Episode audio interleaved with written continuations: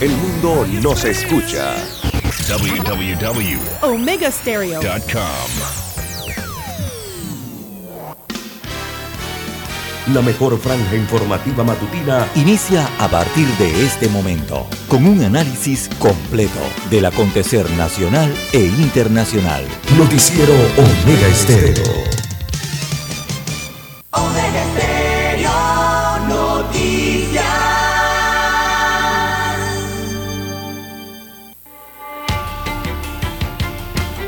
Continuación, los titulares, con los hechos que son noticias hoy.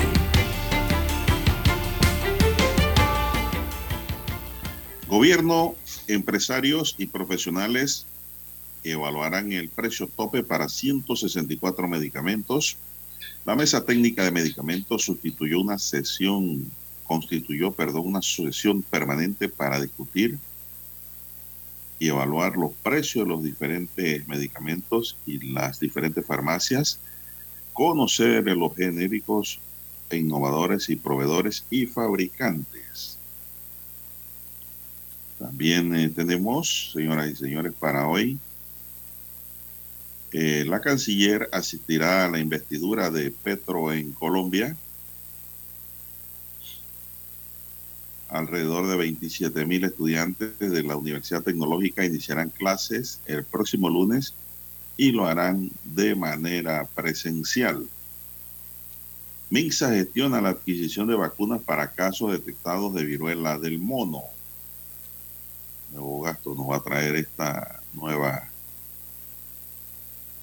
enfermedad.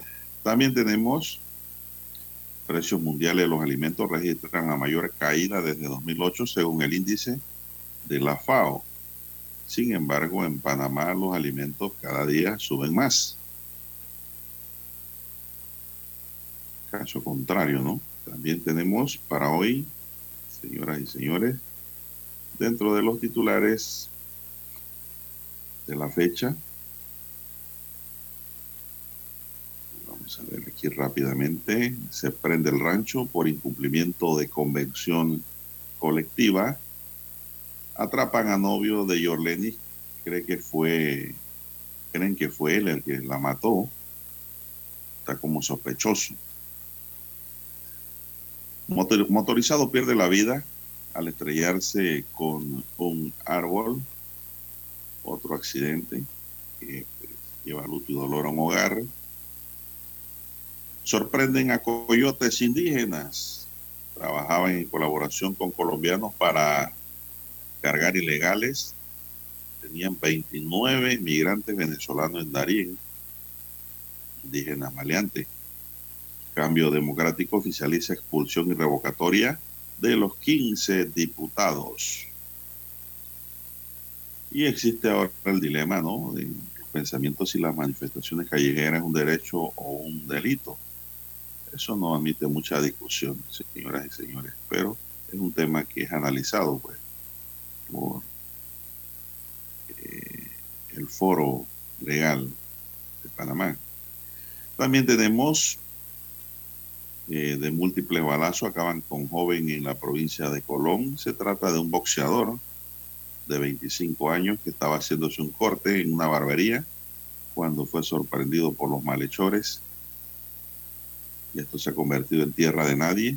Todos los días hay muertos a causa de bala y no hay una mano firme que detenga esta ola. También tenemos que hay una condena de 45 años por el crimen de Arelis. Este es el caso de la joven farmacéutica que fue muerta a manos de su expareja. También tenemos, señoras y señores, que lo ejecutaron, enterraron, pero lo hicieron mal porque la cabeza del muerto quedó fuera de la tierra y ubicaron el cuerpo. Casos a desarrollar en las próximas los próximos minutos en materia noticiosa. Amigos y amigas, estos son solamente los titulares. En breve regresaremos con los detalles de estas y otras noticias. Estos fueron nuestros titulares de hoy. En breve regresamos. Para los que están enamorados Hoy corté una flor. Y llovía, llovía. Esperando a mi amor. Para los despechados. Se deja de querer, pero no se olvida. Para los que han dejado. Tú con él. Para aquellos que se aman eternamente.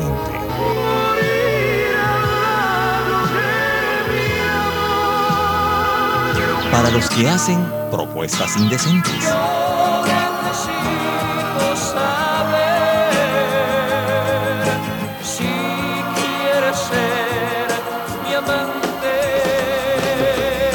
Clásicos. Clásicos. Del sábado. Del sábado. Clásicos del sábado. Todos los sábados por Omega Estéreo 107.3, la radio. Sin fronteras. Pauta en radio. Informativa. Pauta en radio. Entrevistas. Pauta en radio. Invitados de lujo para gente como usted. En Omega Estéreo. Bajo la dirección de Diana Martans. Sintonízanos de lunes a viernes de 5 a 6 de la tarde en 107.3 FM. De frontera a frontera. O en omegastereo.com. Pauta en Radio, porque en el tranque somos su mejor compañía. Pauta en radio. 530 AM, Noticiero Omega Estéreo, presenta los hechos nacionales e internacionales más relevantes del día. La mejor franja informativa matutina está en los 107.3 FM de Omega Estéreo, cadena nacional.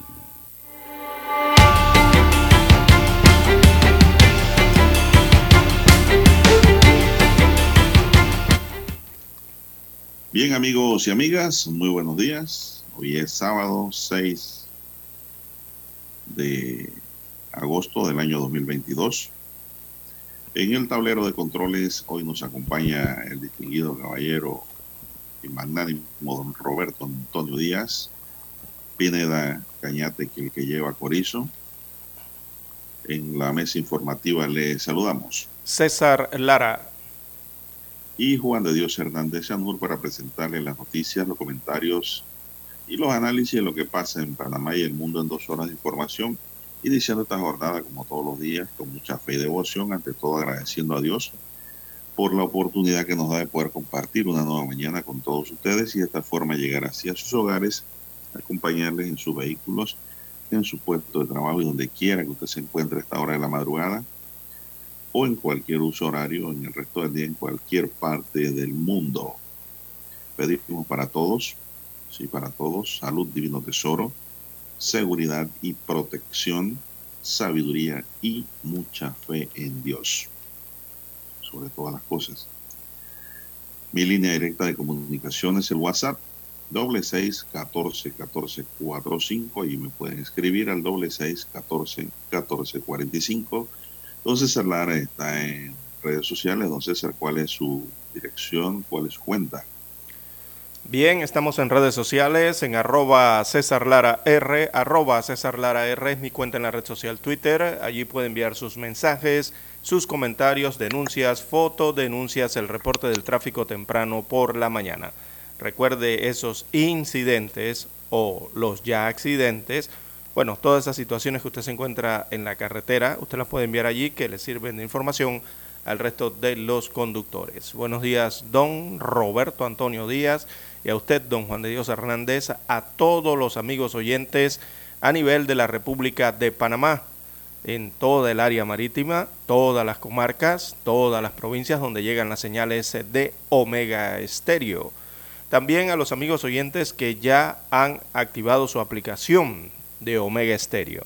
Si usted no la tiene aún, usted la puede descargar desde su tienda de Android o iOS para su dispositivo móvil, para su celular. También los muy buenos días a los amigos oyentes que nos escuchan a través del canal 856 de Tigo Televisión pagada por cable a nivel nacional. Así es, Omega Stereo llega a su televisor. Usted sola toma, toma su control remoto, marca el 856 y allí nos escucha y también los buenos días a todos los que nos escuchan fuera de fronteras a nivel internacional en omegaestereo.com. Allí la cobertura es a nivel mundial. ¿Cómo amanece para hoy, don Juan de Dios? Bueno, muy bien, muy bien. Aquí moviendo el micrófono Roberto se asustó cuando vio el ruido del micrófono. No, no, no. Amanecemos bien, espero que usted esté bien y bien, también don. Roberto Antonio Díaz tomando su jugo de mora bien temprano con limón mezclado y remolacha Ah, eh, y se olvidó. para mantener la línea ese, no puede pasar de las 105 libras, tres cuartos, ese es su peso ideal, ahí está, está en la báscula. Ha tenido problemas estos días, don Juan de Dios, porque, porque no le podía incluir zanahoria para esta semana eh, que pasaron. Pero ya, ya le está incluyendo la zanahoria. Bueno, ya está bien. Yo no sé por qué la gente, don Roberto, estaba llorando y, y- pataleando que no había vegetales. Si en Panamá a la gente no le gusta comer vegetales. sí, ¿verdad? Cuando no, no pasaban los camiones de Chiriquí para acá.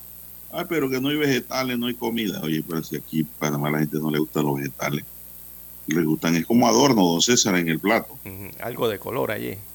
Y los Sí, dejan allí, nada, y los mucho. dejan, ¿no? Y la gente no le gusta mucho los vegetales. La gente quiere arroz, don César. Con salsita arriba. Sí, bueno, arroz, arroz y minestra. Y Y, minestra. eso es lo que quiere la gente. Se, se han, Y algún tipo de carne, ¿no? sí, se han estado quejando últimamente las personas por el arroz, don Juan de Dios. Eh, muchos consumidores han ido a los supermercados y a las abarroterías y no han encontrado un empaque eh, de arroz, Sí. que es el empaque de Correcto. 20 libras o 25 libras, me parece, que es el empaque más grande, ¿no? Eh, de arroz. Eh, y, y eso ha llamado no eh, y eso ha llamado mucho la atención, ¿no? De que todas las marcas de arroz la encuentran, pero en, pa- en, en- en presentaciones de una, dos, cuatro, cinco y hasta nueve libras. Pero la presentación mayor, o sea, la que trae más arroz en la bolsa de 20 o 25 libras, creo que lo dispensan así, eh, esa no se encuentra en los supermercados. Y ha llamado la No, se atención. ¿no? encuentra arroz especial. Ujú. Arroz especial sí hay en las estanterías, es el más caro, ¿no? Pero eh, lo que es arroz de primera, difícilmente, ¿no? Exactamente. Y cuando llega se acaba de una vez. Esto, don César, eh, hay un arroz que es, es el más económico. Creo que cuesta 2 dólares las 5 libras, si no me equivoco. No, eh, no, eh, el de 5 libras está casi en 3 balboas, me parece. 2.80. No, no, no, hay uno más económico, mucho más económico. Hay uno de tres present- balboas para arriba de primera. Ah, creo que es la presentación de 4 libras o la de 2 libras. Por ahí debe Bueno, estar. lo cierto es que ayer que fui al supermercado, sí vi arroz, pero del que ya le dije, el más caro, ¿no? Exacto. Esto, bueno, el arroz es el grano, el plato básico del panameño. César, ¿usted ha comido arroz con venado? Eh, no. Bueno, al menos Nunca. que, al menos que eh, tenga... ¿Qué me clase haya- de al menos- interiorano este, don Roberto? Bueno, pero usted no deja hablar. Al menos que eh, me hayan, no me lo hayan indicado de que ese era arroz con venado, eh, creo que no he comido arroz con venado. Creo que no. Pero ¿cómo, ¿cómo no le van a indicar si eso es un lujo? No, hombre, si cuando usted estaba chi- cuando usted estaba pequeño, don Juan de Dios, usted le decía que tenía la comida. Sí, Sí, de verdad. y precisamente pues, cuando estaba pequeño fue que probé el venado, Ajá. ¿no? Cuando era niño, y a eso no hay esa Ah, carne, carne exótica. Bueno, cuando se trata de está carnes prohibido exóticas, matar los venados, César. en, Roberto. car- en esas carnes exóticas Cada día hay regularmente más venado y está prohibido. los pequeños no le dicen de qué se trata. ¿Sí o no, don Roberto? Cada día hay más venado y, y está prohibido matar los venados. Mi ambiente lo multa Sí. si lo ve, le ve que usted, usted se lleva un venado. Así que esa población se está reproduciendo rápidamente. Y más ahora con la magia del ciberespacio, el internet, las redes sociales, cómo ha crecido el venado. ¿Y por qué le digo esto, don Roberto? Porque la gente pasa entretenidos en la pantalla, Google, qué sé yo, YouTube, TikTok y pues ya no cazan venado. Ya será porque es prohibido, pero la gente pasa entretenidos en la pantalla. Usted va por ahí por Ancón, después de las 7, 6 de 7 de la noche, don Roberto. Tiene que tener cuidado que atropelle un venado en la calle. Aquí mismo en Cerro Ancón, Así en las faldas. Como hay el venado, se están reproduciendo rápido. Se ve bonito, es bonito ver el venado. Muy bonito, don Roberto. Pero es una carne muy buena. Ese es un animal que nada más se alimenta con vegetales. Y le hacía la pregunta a don César porque me acordé de que aquí existía un restaurante en el área de, de Capira. Eso cerró hace tiempo, donde te vendían toda clase de carne. Eh, pero ya no, no, hay, eso se acabó. Bueno, ¿qué le parece, don César, si entramos en materia noticiosa? Eh, Quedó usted como asustado. Vamos, vamos, vamos para las noticias. Bueno, los precios de 56 medicamentos más serán evaluados para determinar las posibilidades de reducir su costo bajo la figura de precio tope. Estos se suman a los 108 que inicialmente serían sometidos a regulación, es decir, que en total serían 164 medicamentos que serían sometidos a una regulación de precio en Panamá por la situación que se está viviendo. La mesa técnica de medicamentos está en sesión permanente para discutir y evaluar los precios de las diferentes farmacias, conocer los genéricos e innovadores proveedores y fabricantes.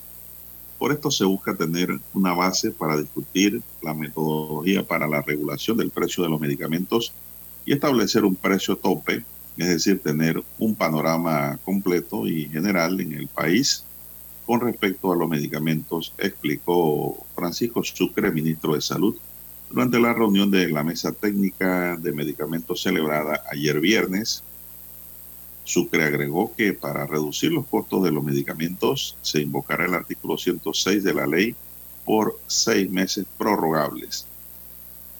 En la reunión de la mesa técnica de medicamentos que evaluó el precio de los medicamentos estaban presentes representantes del MINSA, Caja de Seguro Social, Farmacias y Drogas, la Autoridad de Protección al Consumidor y Defensa de la Competencia, Dirección de Contrataciones Públicas, el Colegio Farmacéutico, la Federación de Pacientes, Sindicatos Industriales, la Facultad de Farmacias y la Cámara de Comercio.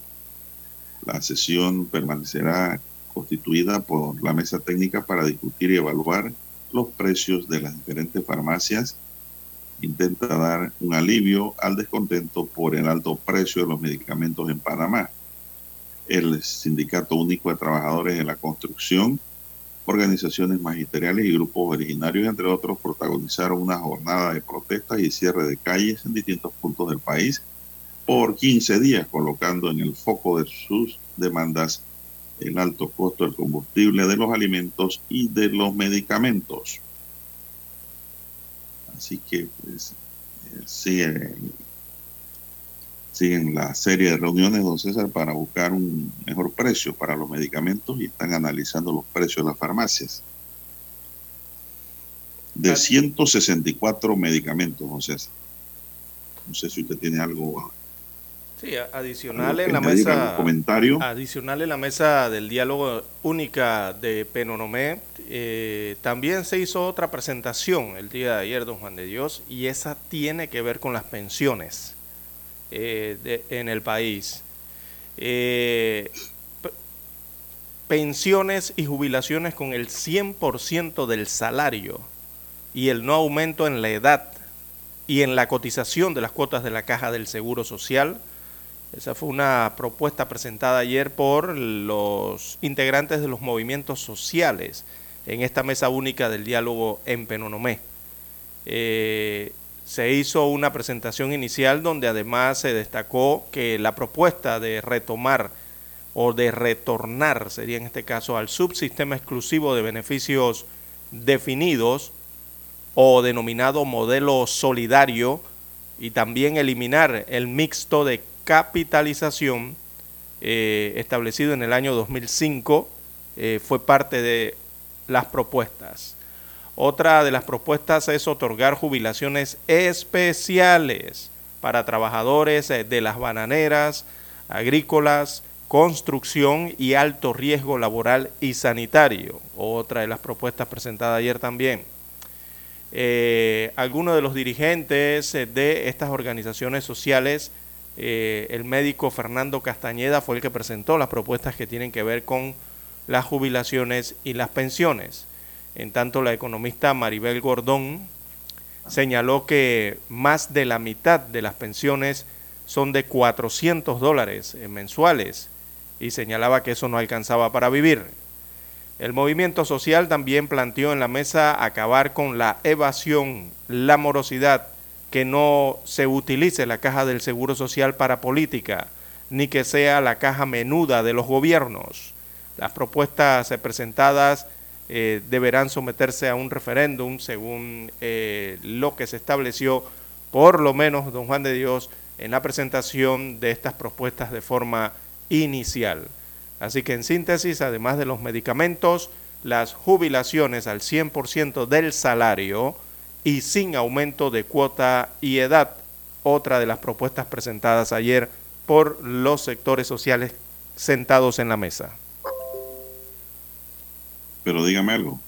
A ver. El tema, cuando usted me habla del tema de la jubilación con el 100% del salario, ¿significa que todo el mundo se jubilaría con el 100% de su salario? Eh, sí, es lo que proponen, sin descuento de cuota. Esas son propuestas, eh, don César, como quien dice, sembradas en el humo. Hay, hay que tener los pies sobre la tierra, don César. Si a mí me dicen, bueno, vamos a aumentar un porcentaje en la jubilación que sea superior al que actualmente se da, eso te la puedo aceptar. Pero que me digas que te vas a jubilar con el 100% del salario, las reservas no dan, entonces. No, ¿Y que- qué vamos a hacer? Seguir endeudando, ¿no? Más deuda, Ni- más deuda. Cuando ya no le presten a Panamá dinero porque ya no pueden, entonces viene el caos social. Entonces allí es donde mucha gente quiere tomar el poder político. No nos llamemos engaño.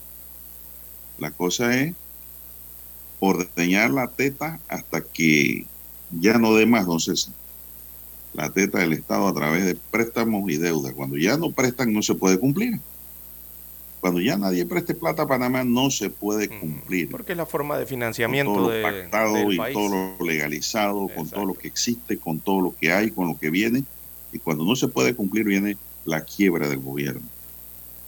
Y ante la quiebra del gobierno, entonces viene el colapso, el, el caos default, social, como le llaman, ¿no? el hambre, la delincuencia. Entonces, hay gente que quiere eso para el país también, don César, ¿ah? no nos llamemos engaño. Hay gente que piensa que muera Sansón y los filisteos porque yo no estoy en el poder, porque yo no controlo el poder y yo quiero el poder. Así no es la cosa tampoco, Ah, digamos las cosas como son.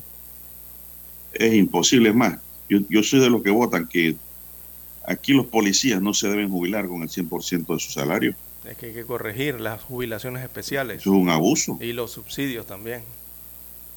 Al contrario, hay que bajarle a esa gente que está al 100% y subirle un poquito a los que se jubilan con un 55, un 60%, un 70% de la jubilación. El promedio en Panamá es 60%, don César, de tu salario. Esa es tu jubilación. Tomando en cuenta tus mejores siete años, creo que ahora dice la norma. Antes eran cinco. Son por ahí anda. sí. Siete, hay que revisarla. Por siete, un Siete- promedio. Siete pues. años. Entonces, esa es la situación. Que Panamá se jubile todo el mundo con el 100%. Es como si nombraran a todo el mundo en el gobierno, don Roberto. O sea que eh, habrían nuevos nuevos nombramientos que serían los jubilados. Entiendo que los jubilados necesitan y yo sé que algún día me podré jubilar, tal vez si hay fondos también, ah, porque tengo mi pie sobre la tierra y yo no voy a sufrir infarto. Que mañana pasado nos digan, no hay cómo jubilarse, Juan de Dios. Entonces, hay que ir viendo las cosas tal y como son. Ese es mi punto de vista. Yo respeto el punto de vista de los demás, pero hay cosas que se pueden hacer y cosas que no se pueden hacer. Don César, don Roberto. No sé cómo usted lo ve, don César. Eh, lo veo- han presentado estas propuestas, eh, estamos informando lo que han presentado sobre la mesa, don Juan de Dios, las ideas que se están planteando en esa mesa del diálogo, y son eso, propuestas, ideas que están eh, plasmándose en la mesa del diálogo. Eso no ha sido aprobado, recordemos, ¿ah? ellos están simplemente presentando están ya comenzando a entrar al tema de la caja del seguro social, que realmente, don Juan de Dios, es el tema, eh, es el tema, mm, la, raíz, ¿no? El neurálgica allí de mucha problemática que está, está enfrentando el país. Se genera allí en el tema del seguro social o en las decisiones que haya que tomar sobre el seguro social. Y cuando me refiero a problemas y problemáticas, porque toca todo, toca la parte económica, toca la parte social, eh, cuando se habla del seguro social. Así que algunas de las propuestas que eh, se han puesto sobre la mesa, hay que ver cuando entren al análisis eh, la contraparte, en este caso el Estado central, cómo entrará en el análisis de esto y cómo lo valorará. Bueno, don César, hay que hacer un alto para escuchar nuestro himno nacional.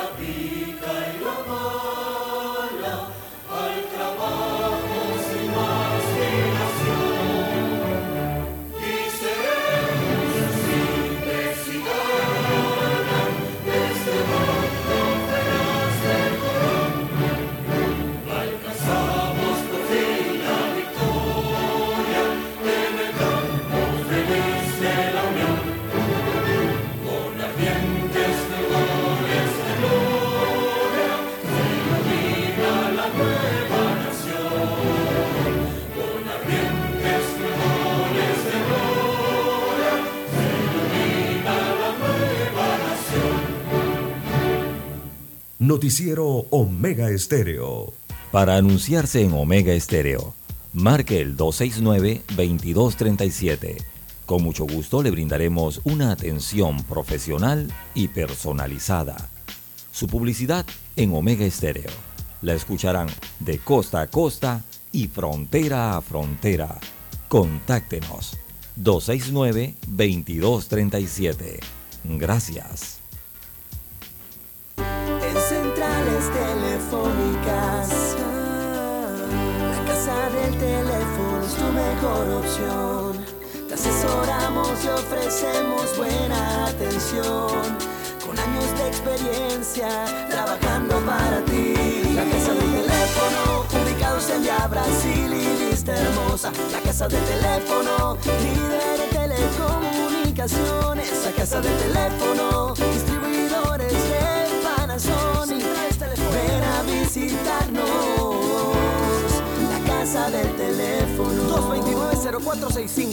465 lsdtcorp.com. Distribuidor autorizado Panasonic. Todos los miércoles damos un vistazo al pasado. Artistas que nacieron, que fallecieron, canciones, álbumes, películas que estaban de número uno en diferentes listados alrededor del mundo, datos históricos y curiosos. Todos los miércoles, un día como hoy, de 9.30 a 12 del mediodía, por los 107.3 de Omega Estéreo. Noticiero Omega Estéreo.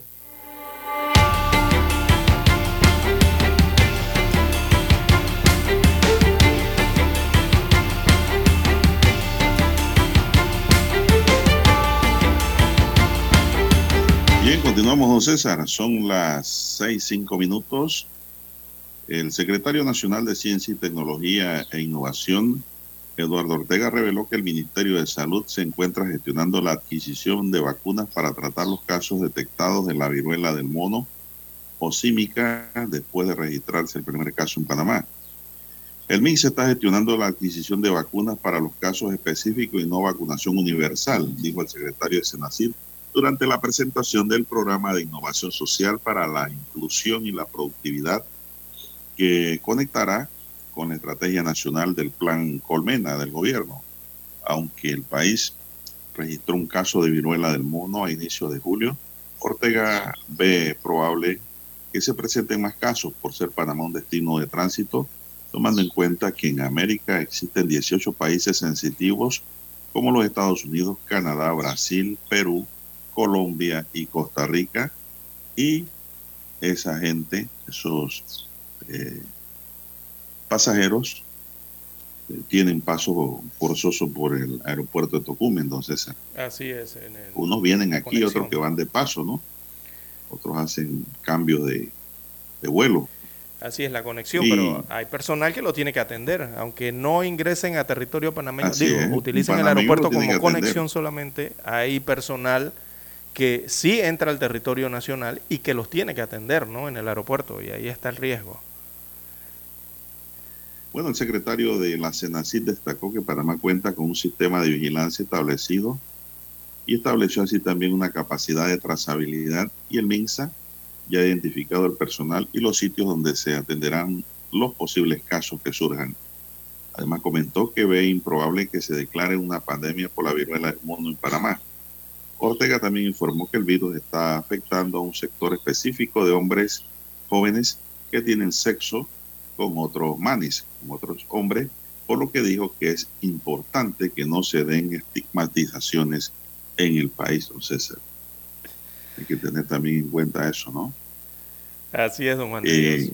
Eh, La viruela símica o viruela del mono un virus que se transmite por contacto directo o indirecto con sangre, fluidos corporales y entre otros síntomas están la fiebre, el dolor de cabeza, la inflamación de ganglios, el dolor lumbar, músculos y la falta de energía.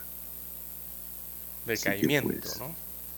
No, estos síntomas también se confunden con otros, don César. ¿ah? Sí, recordemos cuando es que la viruela del mono afecta el sistema inmunológico, así que son síntomas parecidos a otras enfermedades que afectan el sistema inmunológico, incluso hasta el COVID, Bueno, el usted. VIH, todas estas enfermedades así, ¿no? Dígame usted, la, Síntomas la parecidos. fiebre. Eh, cualquier enfermedad a usted le produce fiebre si hay infección. Exacto, sí, sí Hay, una confusión. El dolor de cabeza igual se confunde con gripe, ¿no? la influenza eh, eh, y otras enfermedades. La inflamación de ganglios que se produce cuando hay una infección en el cuerpo, ¿no? El dolor lumbar, bueno, esta sí es nueva, ¿no? Esta sí te puede distinguir, pero hay, hay rompehuesos que te dan dolor por todo el cuerpo también, ¿no, César? Sí. que tú no te puedes ni mover. Y el muscular, lógicamente. Y la falta de energía. ¿Qué enfermedad no da falta de energía? Dígame usted. Todas, todas, Dios, cuando la- su si cuerpo no esta mayoría de está, los- estos síntomas, no se asuste. sí, cuando su cuerpo lo no más probable es que está, no sea la viruela del mono. Cuando su cuerpo no está cercano al, al 100% de saludable, digo, no hay 100% saludable, don Juan de Dios, nadie No tiene salud al 100%, eso no existe. Los porcentajes se acercan al 100%, ¿verdad? Eh, así que eh, dan esos síntomas, evidentemente, cuando usted no tiene su cuerpo eh, cercano al 100%.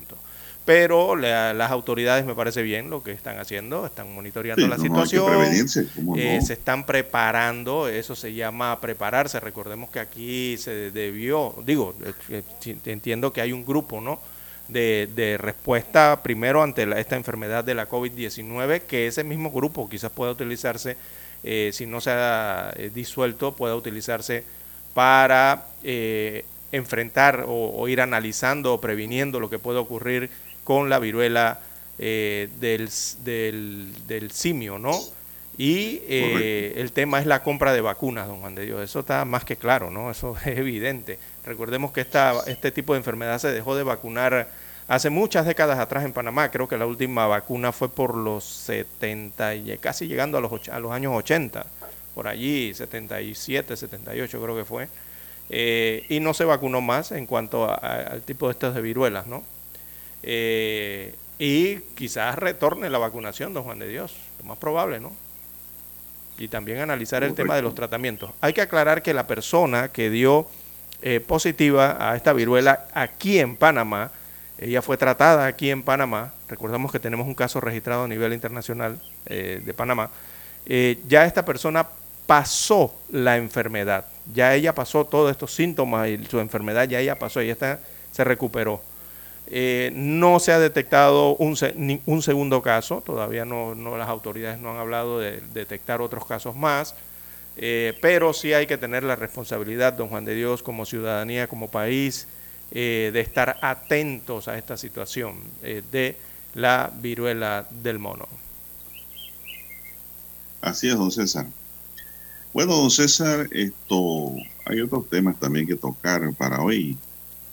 Vamos rápidamente a ver aquí dentro del cajón de las noticias. Eh, bueno, la ola de violencia y criminalidad no se detiene, don César. 45 años tendrá que pasar el responsable del crimen de Arelis. Eh, lamentablemente, pues, eh, antes nosotros tocábamos poco la crónica roja, don César, pero estábamos dando la espalda a nuestra realidad nacional. Porque la violencia en Panamá y la criminalidad, pues, existe y es noticia y hay que... Y tiene consecuencias. Eh, hay que darla a conocer también, ¿no? No dar a conocer la crónica roja es como barrer y echar la basura debajo de la alfombra, don César. Entonces, en ese sentido, eh, tenemos aquí una nota que nos habla y viene de la provincia de Veragua. A 45 años de prisión fue sentenciado Henry de Ago, de 42 años, por el femicidio de Arelis Morales, hecho ocurrido el pasado miércoles en San Martín de Santiago, en Veragua. ¿Se acuerda el caso? A las 4 de la tarde de ayer viernes se llevó a cabo el acto de audiencia de imputación de cargos y legalización de la aprehensión y posterior sentencia. La audiencia se desarrolló de manera virtual debido a que el imputado aún se mantiene recluido en el hospital Luis Chicho Fábrega con heridas severas que se ocasionó al tratar de quitarse la vida tras cometer el crimen. Trascendió que el femicida le propinó 18 puñaladas a su expareja. Imagínense usted esa barbaridad.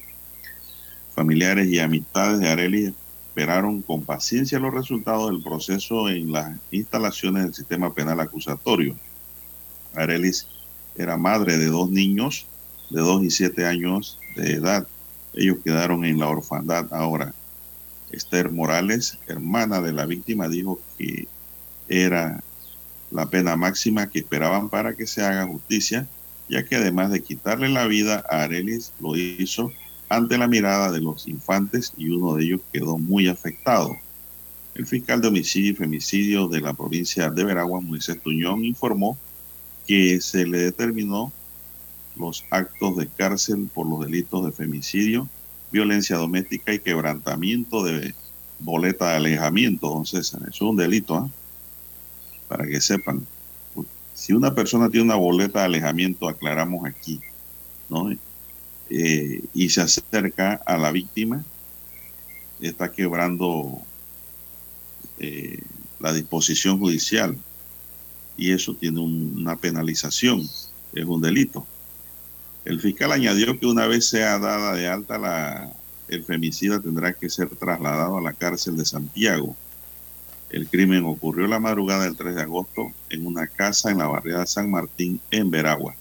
Bueno, don César y don Roberto fueron 45 años. Yo, yo tengo la impresión que esto fue como especie de un acuerdo de pena. Porque este homicidio no tiene ni ocho días. Y ya tiene sentencia, don César. Rápido. Sí, un acuerdo de pena en donde le pusieron 45 años. Y recordemos que la pena máxima en Panamá es de 50 años. Así que no hay mucha diferencia entre la de 45 y la 50.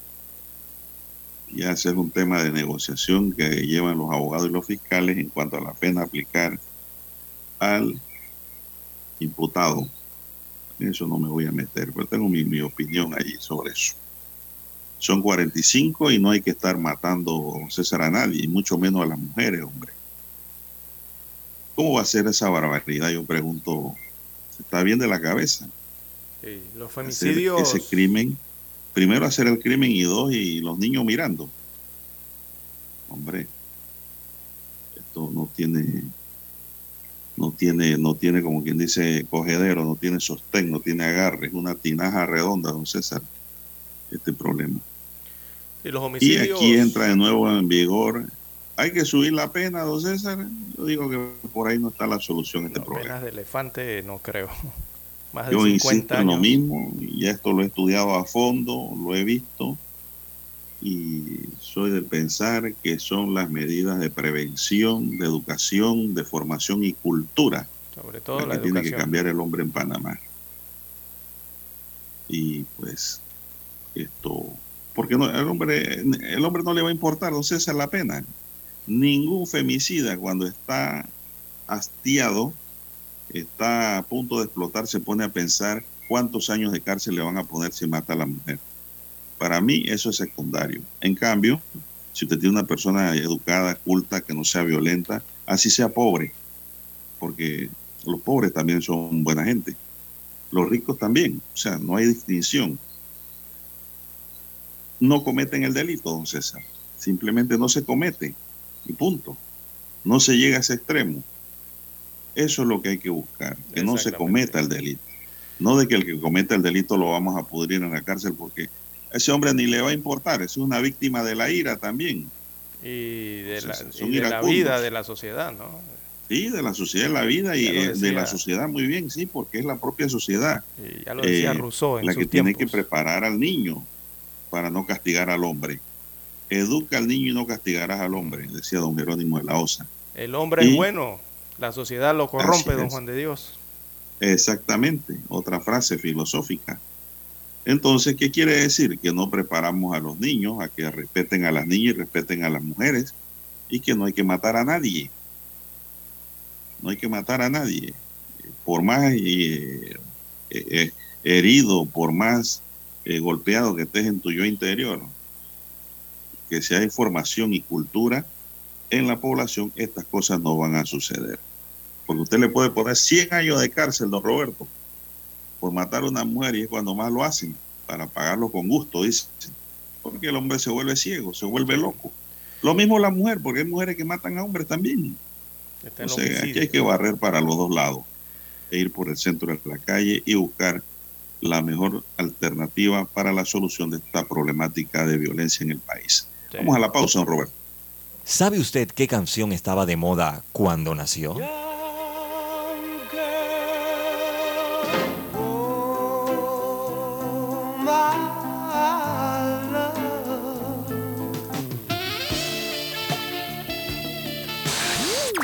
Cuando el hombre llegó a la luna, ¿cuál era el tema que estaba sonando en la radio?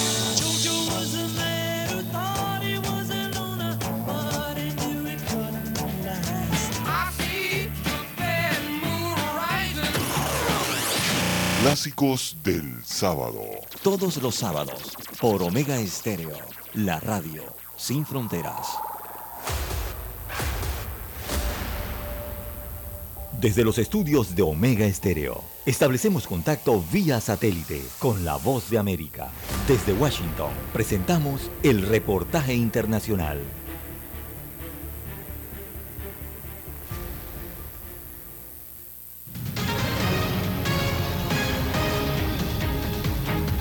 La Fiscalía en Venezuela solicitó orden de captura contra la periodista Carla Angola por presuntamente instigar al magnicidio del presidente Nicolás Maduro. La comunicadora conversó con José Pernalete en Miami y dijo que esa acusación es un mensaje de advertencia para los periodistas que informan en ese país situaciones similares. El fiscal general de Venezuela anunció la acusación contra la periodista venezolana Carla Angola. El despacho fiscal solicitó la orden de aprehensión en contra de esta señora por la presunta comisión del delito de apología en relación al delito de magnicidio. Esta acusación no toma desprevenida a la comunicadora quien reside en Estados Unidos. Para nosotros no es una sorpresa, para los periodistas venezolanos estas cosas lamentablemente no son un sobresalto. El señalamiento se desprende de este comentario de Angola en su programa de televisión transmitido desde Miami sobre la noticia de la muerte del líder de Al Qaeda, Ayman al-Zawahiri, en Kabul. ¿Qué es lo que dice el venezolano en redes sociales? ¿Por qué no hacen lo mismo con Maduro? Y aquí no estamos haciendo obviamente apología de su asesinato quien es calificado como el número dos del chavismo, Diosdado Cabello, reiteró la acusación. Carla Angola hace apología al magnicidio del presidente Nicolás Maduro. Esa señora llama al uso de drones, lo convierte en una pregunta, pero ella en verdad está llamando, ¿no? Al uso de drones para asesinar a Nicolás Maduro. En conversación con La Voz de América, Angola indica que ve el ataque en su contra como un claro mensaje para sus colegas en Venezuela. Entonces yo no quiero hablar de mi caso para victimizarme, aproveché este momento para recordar que es algo sistemático y que este no es un mensaje para mi familia ni para mí, es un mensaje para los periodistas quienes están en Venezuela. Desde Florida, la Asociación de Periodistas Venezolanos en el Extranjero, APEVEX, rechazó la acusación del Ministerio Público ante lo que califican como un hecho de criminalización de la opinión. Angola confirmó que consignará este hecho ante instancias internacionales. José Pernalete, Voz de América, Miami. Escucharon vía satélite desde Washington el reportaje internacional.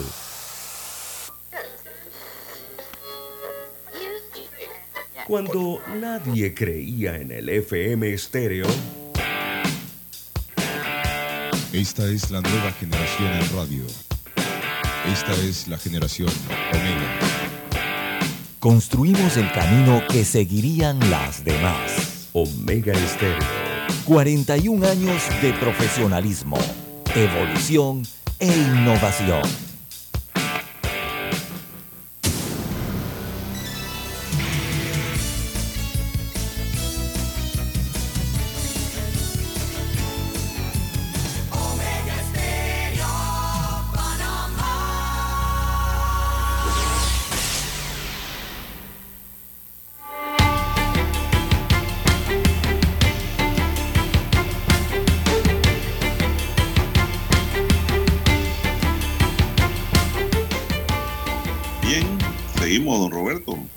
Escriben aquí la gente dicen que ven mucho sentido en lo que uno plantea, que aquí falta es educación e información, don César.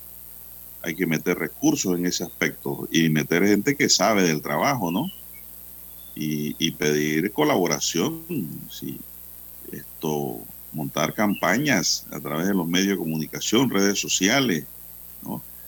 Y también programas dirigidos a los niños, que son los que van creciendo, ¿no? A los jóvenes y también a los adultos, porque cuando los, los niños aprenden, los niños educan al adulto también, don César. Eso es así, porque un niño le sale con algo eh, a un adulto que el adulto nunca comprendió, entonces empieza a comprender porque siente cariño por ese niño.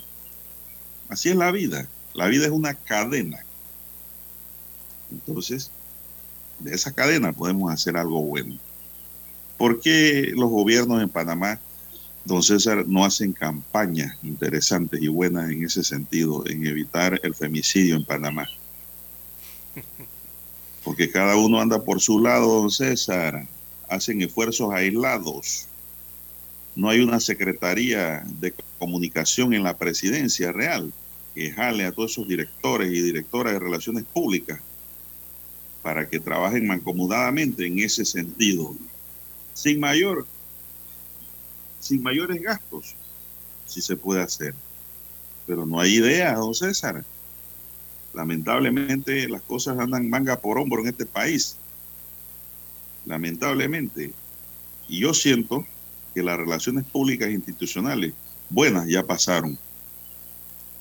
Salvo algunos por allí que todavía quedan, pero yo no siento fuertes campañas de relaciones públicas y publicidad de las instituciones como existían antes, don César. No, no, para nada. ¿Por qué? Ahora todo es redes sociales. Si tú quieres la información, tómala allí o déjala. No, señor. Cuando usted quiere vender un producto, usted se lo pone en la mesa al que lo debe consumir. y así se trabajaba antes las relaciones públicas.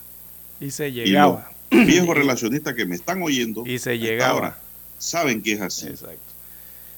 saben Eh, que es así. Hace, yo no sé de don Juan de Dios, pero yo creo que yo tengo más de una década que aquí nosotros no recibimos la visita de ningún director de oficinas de Así es. comunicaciones o relaciones públicas, ni para decir buenos días. Yo me llamo, yo me llamo Juan Pérez y trabajo en tal oficina de relaciones públicas. yo creo que más de una, yo creo que más de una década, don Juan de Dios. que aquí no, no vienen, no visitan siquiera los medios, Si- no van a la prensa, no van a nada. Usted me pregunta quiénes son los jefes de relaciones públicas de las instituciones públicas que pueden No trabajar sé. en lo que hemos dicho. Yo ni sé quiénes son todos. No sé porque ni siquiera mandan notas de prensa tampoco.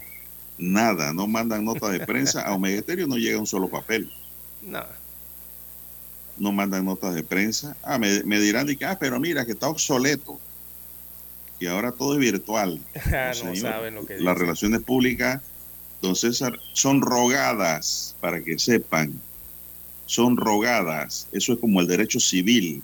Si usted no le pide al juez, el juez no se pronuncia. Correcto.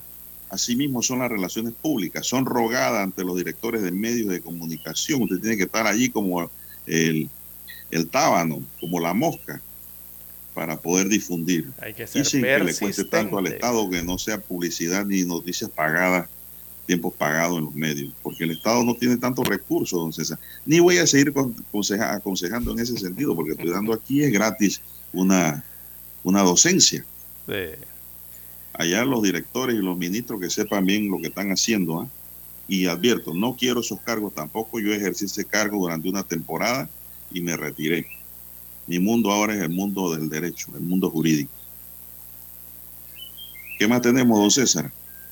Ah, claro, ¿no? Juan de Dios, dirán, "Ah, está hablando allí porque no le dan el puesto. Yo no quiero esos puestos. 6, eh, 27 minutos de la la historia en mi vida. en todo el territorio nacional. Bueno, el Navistar, así se llama el carguero panameño, el barco, el buque, ¿no? Eh, que ha sido uno de los tres barcos que abandonaron Ucrania después que se negoció un acuerdo para permitir que los envíos de granos pasaran por el Mar Negro. Este es uno de los barcos que ha tenido esa suerte. Así que este barco zarpó con destino a Irlanda eh, del puerto ucraniano de Odessa con 33 mil toneladas de cereales. El mar eh, había estado fuera del alcance de estos buques de carga desde el estallido de la guerra en Ucrania, pero eh, Turquía y las Naciones Unidas lograron asegurar un acuerdo para permitir el paso seguro de estos navíos eh, de granos. Eso fue un acuerdo entre Ucrania, Rusia, Turquía y las Naciones Unidas. Así que se espera que el Navistar eh, llegue a Irlanda dentro de unas dos semanas cuando entregará su carga a RH Hall, un proveedor irlan- irlandés de alimentos, eh, en este caso para animales. Así que poco a poco eh, están comenzando a, movilizarse, a circular los barcos de carga eh, de cereales, eh, sobre todo, ¿verdad? Que estaban atrapados dentro del Mar Negro en medio de esta situación que está viviendo Rusia e Ucrania. Y son barcos que llevaban meses con cargas en las bodegas. Eh, la ventaja de la carga del grano es que eh, pu- puedes almacenarla más tiempo, no, no se daña pues, en, muy poco tiempo, sino 3, 4, 5, 6 meses.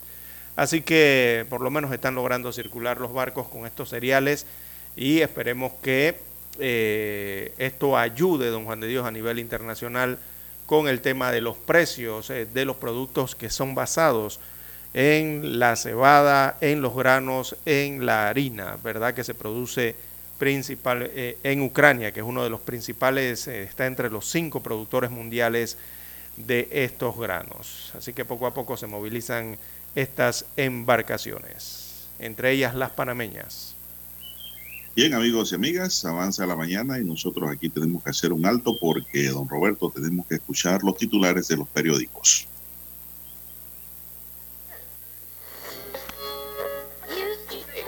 Cuando nadie creía en el FM estéreo,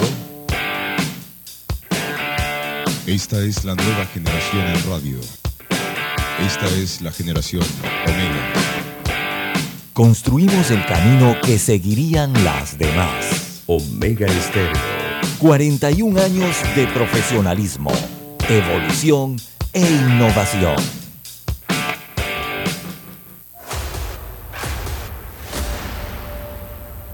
Desde los estudios de Omega Estéreo, establecemos contacto vía satélite con la voz de América. Desde Washington, presentamos el reportaje internacional.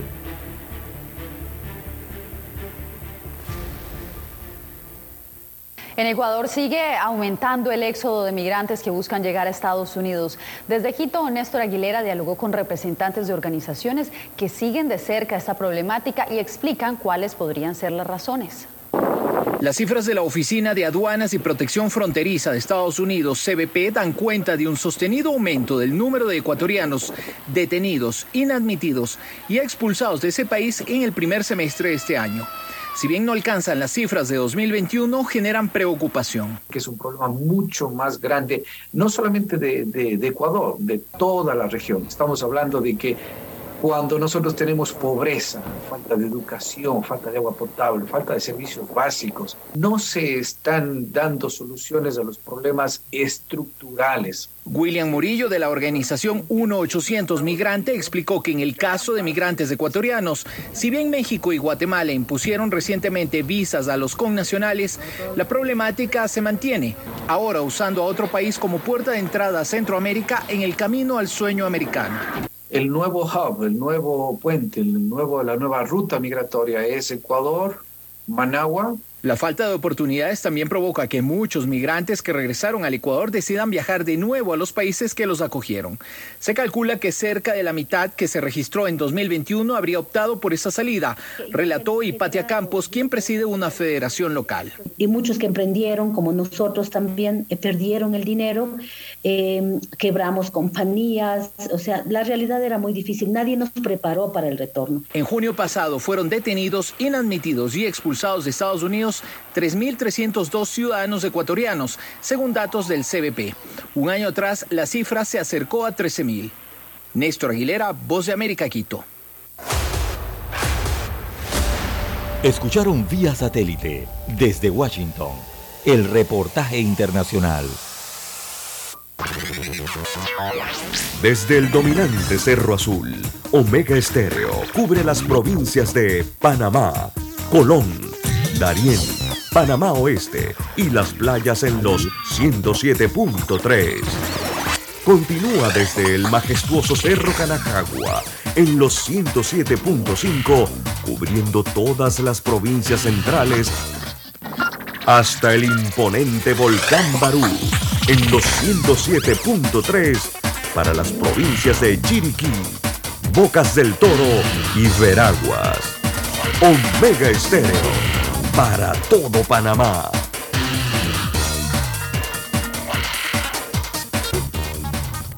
Noticiero Omega Estéreo. Las noticias impresas en tinta sobre papel. Con ustedes. Escuchando el periódico. Los titulares de las primeras planas de los diarios estándares de circulación en Panamá.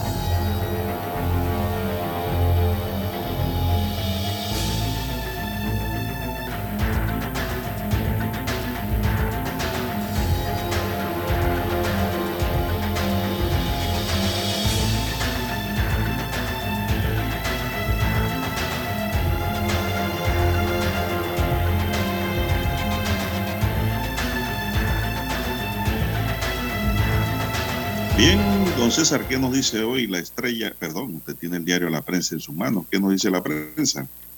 Así es, don Juan de Dios, para este sábado 6 de agosto del 22 del año 2022, la prensa eh, que cumple sus 42 años. Bueno, titula Hoy eh, se registran 85.102 contratos de trabajos menos que en el año 2019, dice la estadística analizada por la prensa en tema que tiene que ver con el mercado laboral. Así que en la primera mitad del año se registraron 85.102 contratos de trabajo menos que en el mismo periodo del año 2019, según el Instituto Nacional de Estadísticas y Censo, INEC, este de la Contraloría General de la República. En concreto, entre enero y junio del 2022, los contratos registrados en el Ministerio de Trabajo y Desarrollo Laboral sumaron 117.006, mientras que en el mismo periodo del año 2019, el último ejercicio antes de la pandemia, la cifra fue de 202.108 contratos. La brecha es de 42.1%.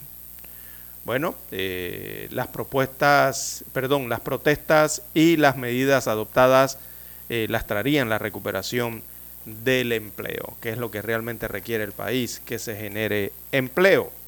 Muchos hablan de reactivación económica, pero lo que realmente requiere el país es generación de empleo. Bien, diálogo no logra acuerdos entre energía y se apresta a discutir tema de la caja del Seguro Social. Así que después de tres días eh, trancado en el sistema de la rebaja de la tarifa eléctrica, el diálogo de Penonomé entre el gobierno y líderes eh, docentes sindicales y de los pueblos originarios se aprestaban anoche a entrar al sexto eh, punto de los ocho que tienen en agenda.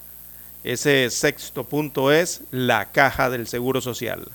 Así que el debate de este viernes se trancó en la propuesta de parte de las alianzas eh, de nacionalizar las empresas mixtas eh, de generación y distribución de energía eléctrica.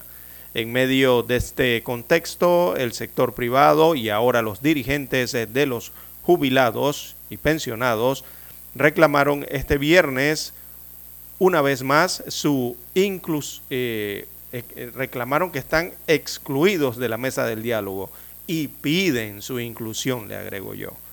Bueno, se está tocando el tema de la caja del Seguro Social y la evidente crisis que hay en ese sector. En otros títulos eh, del diario La Prensa para hoy, el FBI y la presunta evasión de Ricardo Martinelli. Así que al ser consultado sobre las investigaciones a un grupo de empresas ligadas a la familia Martinelli, el Buró Federal de Investigaciones de los Estados Unidos eh, de América FBI por sus siglas, dijo que rutinariamente comparte información con sus socios extranjeros. En otro de los títulos del diario La Prensa, en el 2021 la Asamblea se excedió en gastos. Así que la Asamblea Nacional concluyó el año con un presupuesto de 200.9 millones de dólares durante el año 2021 monto similar al presupuesto modificado a julio de este año 2022, que ya va por 200.4 millones de dólares. Todavía se desconocen los detalles de su presunto plan de contención del gasto en el órgano legislativo. Y esto es preocupante, estas cifras. ¿Por qué, amigo oyente? Porque la Asamblea arrancó este año con un presupuesto de 135 millones de dólares y al mes de julio ya registran o consignan un presupuesto de 200 millones de dólares. Así que ahí hay más de 65 millones que han sido incluidos en menos de seis meses al presupuesto y son dineros que están utilizando en estos momentos. Igual ocurrió para el 2021 que arrancaron con un presupuesto de 107 millones de dólares y al final del año, en diciembre, tenían consignado un presupuesto de 200.9 millones de dólares. O sea, 107 menos 200 que son 93 millones de dólares adicionales a lo largo del año le incluyeron al presupuesto y fueron utilizados. Y así mismo ocurrió, amigo oyente, en el año 2020. No lo dice la prensa, pero así ocurrió también. Y en el 2019 igualmente ocurrió. Eso se llama cuando no, el pueblo no está pendiente, la ciudadanía no está pendiente de la ejecución presupuestaria del presupuesto anual del Estado. Eso que tanto hablan de la ejecución presupuestaria por ministerios y que cada mes tienen que presentarla. Bueno, cuando la gente no está atento a eso, ocurren estas cosas. Bien, en más títulos del diario La Prensa para hoy, Corte ratifica país por cárcel a diputada del Parlacén. Así que el Pleno de la Corte Suprema de Justicia ratificó la medida cautelar de impedimento de salida del país impuesta a la diputada del Parlacén, Giselle Burillo. COVID-19, en este tema debate en aplicar dosis anual de refuerzo. Es el tema de la pandemia, así que dependiendo del comportamiento de la enfermedad de la COVID-19, se aplicarán o no dosis anuales de refuerzo a partir del año 2023, según explicó ayer viernes el director de la Secretaría Nacional de Ciencia y Tecnología, SENACIT, y que también es asesor en vacunas del Ejecutivo, él es el doctor Eduardo Ortega Barría. También la prensa titula hoy, obispo nicaragüense sitiado en su curia durante dos días. La información internacional detalla que el obispo nicaragüense Rolando Álvarez criticó o, más bien crítico del gobierno nicaragüense, eh, denunció ayer viernes que por segundo día permanecía encerrado en su curia debido al asedio policial. Abro comillas, le cito. La vía de circulación frente a nuestra curia se encuentra cerrada y bloqueada por la Policía Nacional. La puerta principal, como el garaje de salida, igualmente está bloqueada por los antimotines, cierro comillas, se lamentó así Álvarez el día de ayer desde esta nación centroamericana. También para hoy el diario La Prensa titula en Panorama, Cambio Democrático le cierra la puerta a los 15 diputados de la traición. En la sección Vivir Más, a forma de pregunta, desarrollan el reportaje Embriones sintéticos, una perspectiva lejana en panorama, el MINSA reporta 46 muertos por tuberculosis. Esto en Panamá. Eh, también en la sección de economía eh, desarrollan el reportaje Seguridad Jurídica y Confianza, claves para recibir capitales, dice la CAF. Bien, amigos oyentes, estos son los títulos de portada del diario La Prensa. Pasamos ahora a revisar los que tienen primera plana la decana de la prensa nacional. Bien, la estrella de Panamá para hoy nos dice, gobierno, empresarios y profesionales evaluarán el precio tope para 164 medicamentos.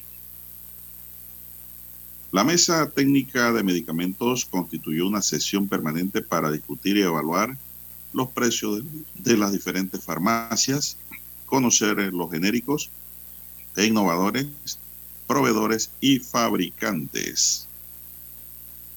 También tenemos para hoy, según los titulares que tenemos aquí, eh, Joe Luis, ídolo de mi infancia, es un reportaje especial de la estrella de Panamá para este sábado. Erika Moines asistirá a la investidura de Petro en Colombia alrededor de 27 mil estudiantes de la Universidad Tecnológica de Panamá iniciarán clases presenciales este lunes. Ministerio de Salud gestiona la adquisición de vacunas para casos detectados de la viruela del mono. En el tema del día, hoy nos dice la estrella, evolución urbana, los rascacielos de Punta Pacífica y Punta Paitilla. Un tema de análisis que hoy nos tiene la estrella de Panamá. También tenemos que la brecha digital crecerá si las inversiones de los gobiernos no tienen la velocidad correcta. En otros titulares, Wall Street cierra una semana mixta con la vista en el empleo y la FED. Hub Humanitario de Panamá despacha 670.5 toneladas de insumos por un valor de 13 millones de dólares. Precios mundiales de los alimentos registran la mayor caída desde 2008 según el índice de la FAO. Naturgy emplaza presentación de resultados semestrales por una sentencia contraria en Argentina. En el fascinante mundo de los deportes, en la terapia de este convulsionado mundo, tenemos que Trapp dice competir con el Real Madrid es lo máximo. Trapp aseguró sentirse especialmente feliz por la oportunidad de jugar la Liga de Campeones por primera vez en la historia del Eintracht. Robert Lewandowski vive su primer gran día en el Camp Nou. El presidente del Barcelona comentó que la incorporación de Lewandowski era especial por su carisma y ambición. Destacó que es un futbolista elegante y respetuoso, muy respetuoso. El tenista español Rafa Nadal renuncia al Master 1000 de Montreal por no estar plenamente recuperado.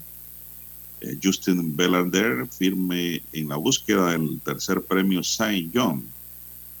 En el plano internacional, la estrella de Panamá nos dice China endurece represalias sancionando a Pelosi y cercenando lazos con Estados Unidos. Dos días después del controvertido viaje de Nancy Pelosi a Taiwán, Pekín anunció ocho medidas entre las que se incluyen la suspensión de la cooperación en materia de como la judicial, repatriación de inmigrantes ilegales, asistencia judicial penal también. Líder indígena guatemalteca advierte que su país vive bajo terror político. Tayud agregó que con el arresto del comunicador se cumple el cierre de posibilidades para que exista un periodismo libre en Guatemala. UNICEF avisa de que miles de niños corren peligro de muerte por desnutrición debido a la violencia en Haití. El Supremo niega archivar una investigación contra Bolsonaro vinculada a las elecciones. Señoras y señores, estos son los titulares del diario La Estrella de Panamá para la fecha. Vamos a una pausa y regresamos. Hasta aquí. Escuchando el periódico. Las noticias de primera plana, impresas en tinta sobre papel. Problemas de tierra, accidentes graves, reclamos a aseguradoras, incumplimientos de contratos, reclamos de herencias, todo asunto civil y penal, consulte al 6614-1445. Ahora contamos con el servicio de asesoría, confección de pliegos de cargos, impugnación y defensa en materia de contrataciones públicas. 6614-1445. Licenciados Juan de Dios Hernández Sanjur y Belkis Hernández Díaz. Desde el inicio de la radiodifusión hasta nuestra época con los sintonizadores digitales. No importa el tipo de radio que tenga, 107.3 y 107.5. Omega Estéreo, cadena nacional simultánea. Desde los estudios de Omega Estéreo, establecemos contacto vía satélite con la voz de América. Desde Washington, presentamos el reportaje internacional.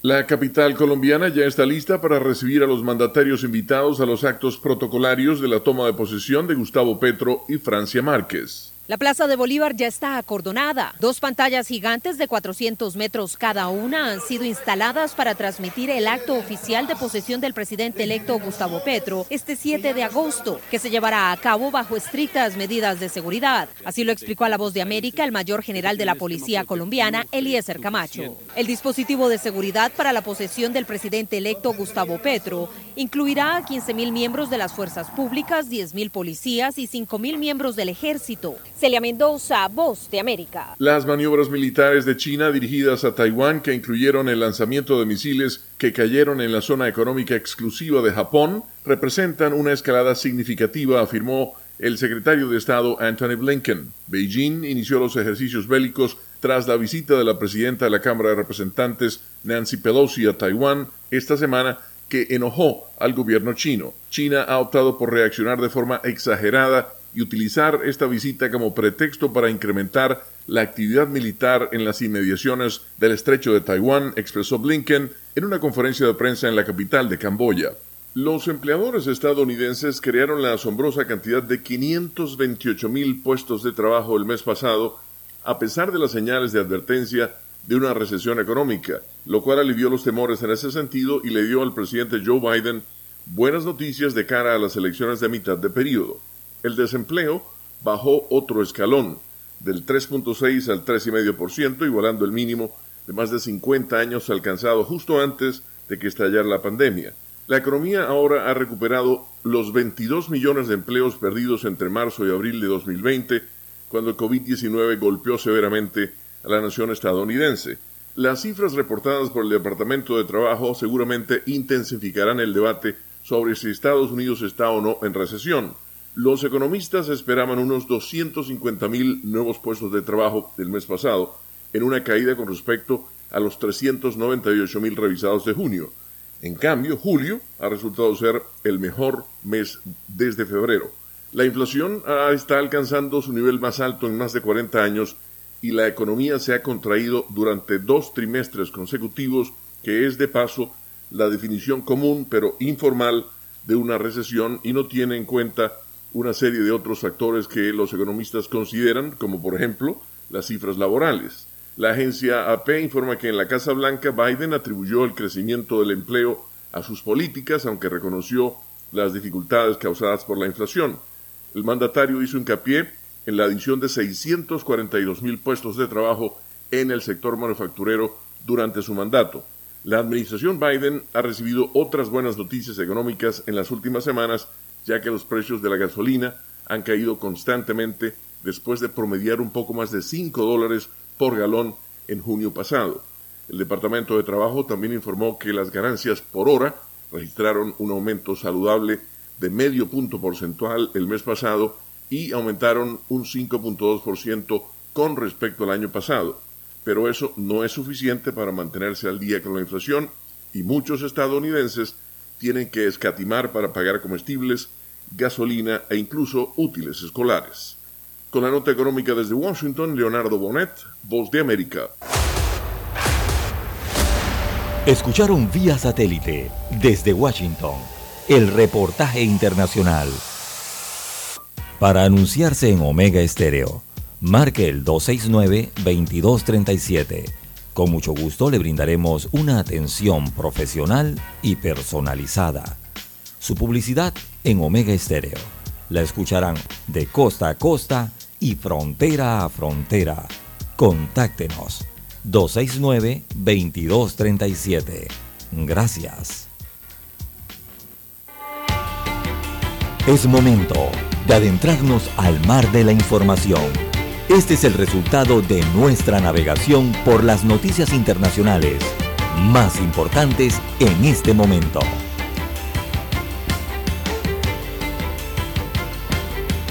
Bien, entramos a las pinceladas internacionales, señoras y señores. Eh, ayer fue nota en redes sociales y en el cable, noticias por televisión, el rayo que impactó durante una repentina tormenta de verano cerca de la estatua ecuestre del séptimo presidente de los Estados Unidos, Andrew Jackson. Tres personas fallecieron por el impacto de un rayo cerca de la Casa Blanca, entre ellos una pareja que había viajado a la capital estadounidense para celebrar su 56 aniversario de boda, informó ayer viernes la policía municipal. El rayo impactó el jueves durante una repentina tormenta de verano cerca de la estatua de ecuestre del séptimo presidente de los Estados Unidos, que está ubicada en el Parque Lafayette, justo al norte de la Casa Blanca. Como resultado del impacto del rayo, cuatro personas, dos hombres y dos mujeres, resultaron heridas de gravedad, explicó ayer por la noche en una rueda de prensa el portavoz del Cuerpo de Bomberos de la capital estadounidense, Vito Mayolo. Se cree que los cuatro se estaban refugiando de la lluvia debajo de unos árboles cuando impactó el rayo, según Mayolo. Estaban tan cerca de la Casa Blanca que los primeros en prestarle asistencia médica fueron los agentes que patrullan el parque y cuidan la Casa Blanca y los miembros del servicio secreto que se encargan de custodiar la mansión presidencial. Los cuatro fueron llevados al hospital en estado crítico. El viernes por la tarde, la Policía Municipal de Washington confirmó la muerte de un hombre de 29 años cuya identidad no se ha revelado también por respeto a la familia a la que se le está notificando el deceso. Esto ocurrió ayer cerca de la Casa Blanca, don César. Sí, sí, una verdadera lástima esa situación, don Juan de Dios, es que los rayos, los impactos de estos rayos o el alcance es, muy fuerte, don Juan de Dios. Eh, el rayo, la potencia o el promedio de un rayo es 2 por 1013 vatios. Imagínese usted, una bombilla, si usted está en casa ahora mismo y tiene una bombilla encendida, un foco allí, ese foco puede estar consumiendo 80 eh, watts, ¿verdad? Ajá. Eh, pero el rayo tiene, imagínese, usted tiene que multiplicar 2 por 1013 watts o vatios. Así que multiplique, se, se, dará cuenta de la potencia que tiene un rayo. Por eso eh, lo dramático de esta situación que ocurrió en Washington, ¿no? Eh, lastimosamente el impacto directo de un rayo mata a la persona inmediatamente, don Juan de Dios. Muy, es raro el que sobreviva a eso. Eh, eso daña, digo, dependiendo de dónde cayó el rayo, si estuvo usted cerca, queda con daños en el sistema nervioso. eso provoca convulsiones cuando se impactan lastimosamente. don César, el peor lugar el peor lugar para refugiarse cuando cae una lluvia es debajo de un árbol. Sí, exacto. Y a veces se nos olvida y pensamos que estando debajo del árbol no nos vamos a mojar. Pero es que el árbol por la altura atrae al rayo. Exactamente. Y el rayo va hacia la tierra y se lleva todo lo que encuentra en el camino. Aquí en Panamá han muerto mucho, mucho ganado. Entonces, y gente también. Y personas también, sí personas sí por estar debajo de un rayo, pero no me ocurrió. O estar al descampado, ¿no? O estar al descampado. Eh, sí, entonces ese es el problema. Abierto durante una tormenta. Lo mismo que andar caminando por la playa, es otro mm, peligro. Correcto. Cuando llueve, o por un potrero, un llano, una llanura, eh, es un problema. Entonces se pregunta, don César, ¿qué se puede hacer si usted lo sorprende en, en la playa o en una llanura, un llano la, lluvia y la tormenta, entonces Eh, buscar resguardo debajo de, una estructura, don Juan de Dios, pero de una estructura que evite que el rayo pase. ¿Y si no hay? Eh, ¿Y si no hay estructura? Bueno, lo que no estar, no correr, eh, la gente que se pone a correr debajo de la lluvia, no, eso no, no, haga eso, eso es peor eh, por el tema de los ionizantes y las cargas positivas. como usted bien señala, no estar debajo de, no meterse o no refugiarse debajo de árbol hay paraguas, y la gente debe tener mucho cuidado con eso, el, paraguas. Eh, cuando uno compra paraguas, trate de comprar paraguas que las puntas de los... La punta exacto, esté, esté forrada o esté fabricada con plásticos. Aislantes. exactamente, eso es importante cuando usted adquiere un paraguas, que no tengan esas puntas metálicas al desnudo, porque eso aumenta el peligro, ¿no? Cuando está lloviendo o hay descargas eléctricas eh, y buscar refugio, buscar un refugio cerrado, preferiblemente eh, un refugio, no sé, una casa de madera o una casa, ¿no? De concreto, una infraestructura de Pero si no hay nada, don César, a la redonda, ¿qué haría usted? Eh, no sé, don Juan de Dios, no sé, es difícil. ¿A qué hace usted? Porque caminar usted va pensando y preocupado que le puede mm. caer un rayo. También. Bueno, yo creo que lo más práctico sería sentarse sobre el lugar plano y si pudiera acostarse mejor Sería mejor, pienso yo. Salvo que Sinaproc me diga otra cosa. Porque si voy caminando, voy elevado. Mi altura va a jalar el rayo. Y me va a dar.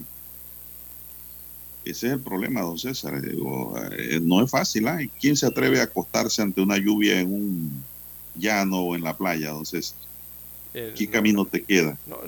¿Qué puedes hacer? Y la, otra recomendación es precisamente no estar en contacto con, más agua, o sea, eh, estar dentro de un río, dentro de una piscina, estar en la playa, como usted bien señala, el descampado, eso, ¿no? Y peor aún porque hay agua que puede estar tocando sus pies, el agua del mar, en este caso. Eh, eso de que hay gente que se va a la parte de atrás de la casa y está lloviendo y que vamos a bañar al perro o, voy a limpiar algo y ahora que está lloviendo. No, no, no, no. o se ponen a lavar el carro. Exacto, no, eso no, no. Eso, también es peligroso. peligroso. Bañarse cuando usted está en la playa y ve que viene el agua, está la, la tormenta. Y bueno, estaba en el mar, el agua salada, y voy a bañarme y enciende la regadera allí del, del área de playa, pues eh, eso tampoco lo, lo, se debe hacer cuando hay una tormenta en ese momento. Eh, hablar por teléfono en, los ventanales. Sí, también es malo, eso no, no. Peligroso. Muy peligroso.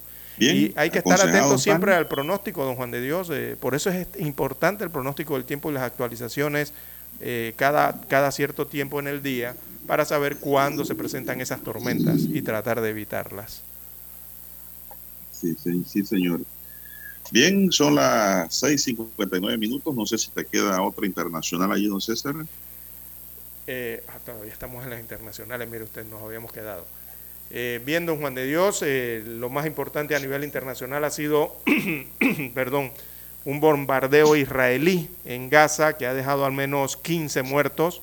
Y allí la yihad islámica responde, también le ha respondido a este ataque con más de un centenar de cohetes que se han lanzado ¿no? entre la parte israelí y la otra, la otra parte. Así que el cielo eh, se vio alumbrado, dibujado con esos eh, cohetes en las últimas horas eh, sobre la franja de Gaza. repito, el resultado, lastimosamente han muerto 15 personas en esa franja, entre ellos un dirigente de la organización Yihad Islámica, la cual replicó entonces con disparos de cohetes desde el enclave palestino. es lo que ha ocurrido de relevancia a nivel internacional en estas últimas horas. Bueno, y 15 mil miembros de la fuerza pública tendrán cargo, a cargo la seguridad de Bogotá durante los actos de investidura del presidente electo de Colombia, Gustavo Petro, que se realizará mañana domingo, informaron fuentes policiales, don César, la seguridad para el presidente de Colombia, que va a asumir el cargo. Bien, vamos a hacer la pausa, vamos a Washington y regresamos. Desde el dominante Cerro Azul, Omega Estéreo cubre las provincias de Panamá, Colón, Darién, Panamá Oeste y las playas en los 107.3. Continúa desde el majestuoso Cerro Canajagua en los 107.5, cubriendo todas las provincias centrales hasta el imponente volcán Barú en los 107.3 para las provincias de Chiriquí, Bocas del Toro y Veraguas. Omega Estéreo para todo Panamá.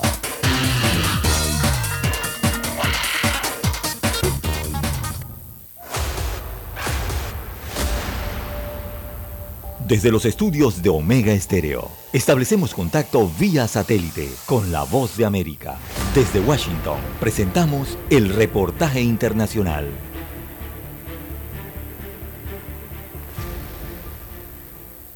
Tras haber declarado la viruela del mono como una emergencia de salud pública nacional, la Casa Blanca prepara disponer de más vacunas en el país y evalúa la posibilidad de ofrecer asistencia técnica a países vecinos. Jorge Agobianos tiene el reporte. Este es el mensaje de la Casa Blanca a países de la región tras haber declarado una emergencia nacional por el brote de la viruela símica en Estados Unidos. Um, Creo que la declaración de Estados Unidos de una emergencia de salud pública así como la declaración de la OMS para todas las naciones, resalta la importancia de estar alerta y también de trabajar en una forma centrada en la comunidad para abordar el brote a medida que evoluciona. Lo dice Dimitri Daskalakis, coordinador adjunto de la Casa Blanca para la respuesta al brote de viruela del mono. Um,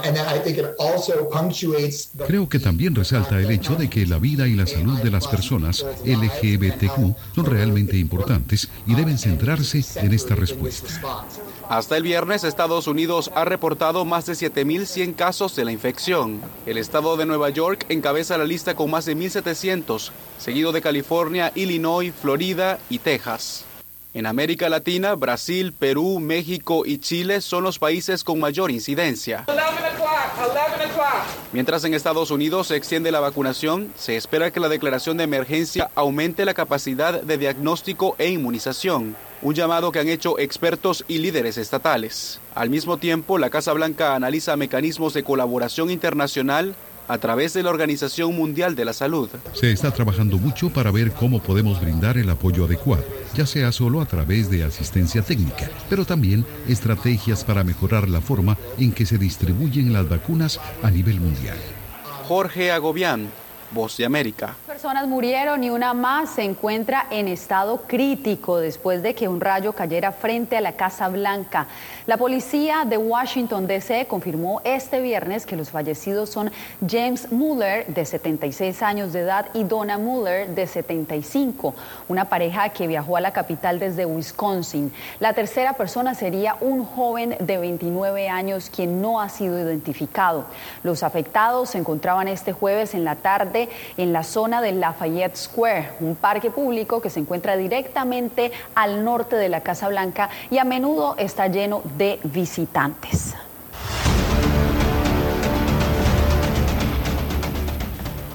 En Ciudad Juárez, cada vez más migrantes deciden esperar su cita con un juez en Estados Unidos para resolver su caso de asilo en lugar de emprender el peligroso cruce ilegal en la frontera sur. César Contreras nos explica por qué. Ciudad Juárez ha pasado de ser un lugar de paso para convertirse en una ciudad donde familias enteras esperan meses e incluso años en albergues hasta obtener una audiencia con un juez federal estadounidense. Los periodos de estancia en Ciudad Juárez están alargando, las personas están permaneciendo más tiempo aquí y pues la verdad es que la ciudad ha hecho un gran esfuerzo por generar condiciones de acogida, el gobierno del estado también ha trabajado de manera muy importante para ir generando una estructura. La estrategia de las autoridades de Juárez es brindar atención de salud, alimentación y hasta educación para las familias migrantes y así evitar que arriesguen su vida cruzando la frontera de manera irregular debido a la desesperación tras una larga espera. El trabajo coordinado entre el gobierno local y estatal ha permitido una estancia distinta a otras regiones de México, donde han improvisado campamentos en las calles o en las cercanías con los cruces internacionales. Y la verdad que sí le ayuda a uno bastante como migrante porque se siente el apoyo que le dan a uno, ¿verdad?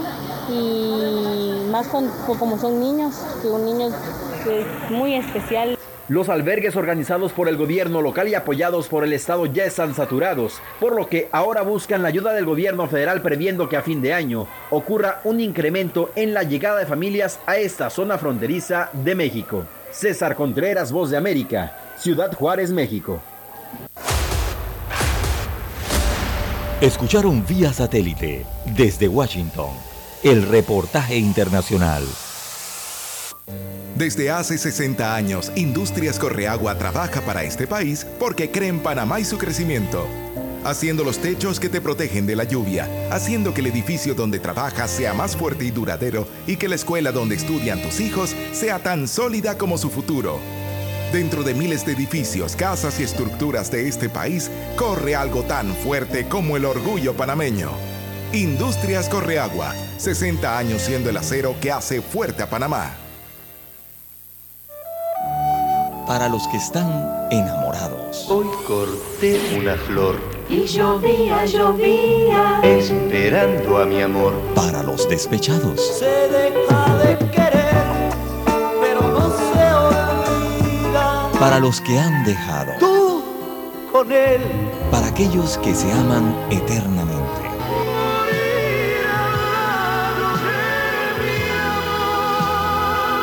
Para los que hacen propuestas indecentes.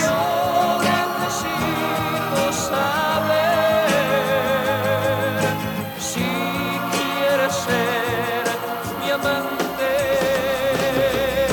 Clásicos. Clásicos del sábado. Del sábado. Clásicos del sábado.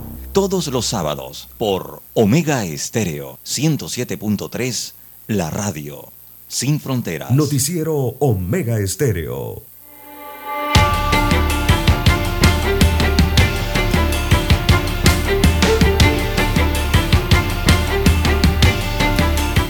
Avanzamos, son las 7, 8 minutos, don César. Tengo un comunicado a mano aquí, usted también lo debe tener a mano y pues es del Consejo Nacional de Periodismo que condena ataques y hostigamientos a periodistas y medios de comunicación en Centroamérica y México.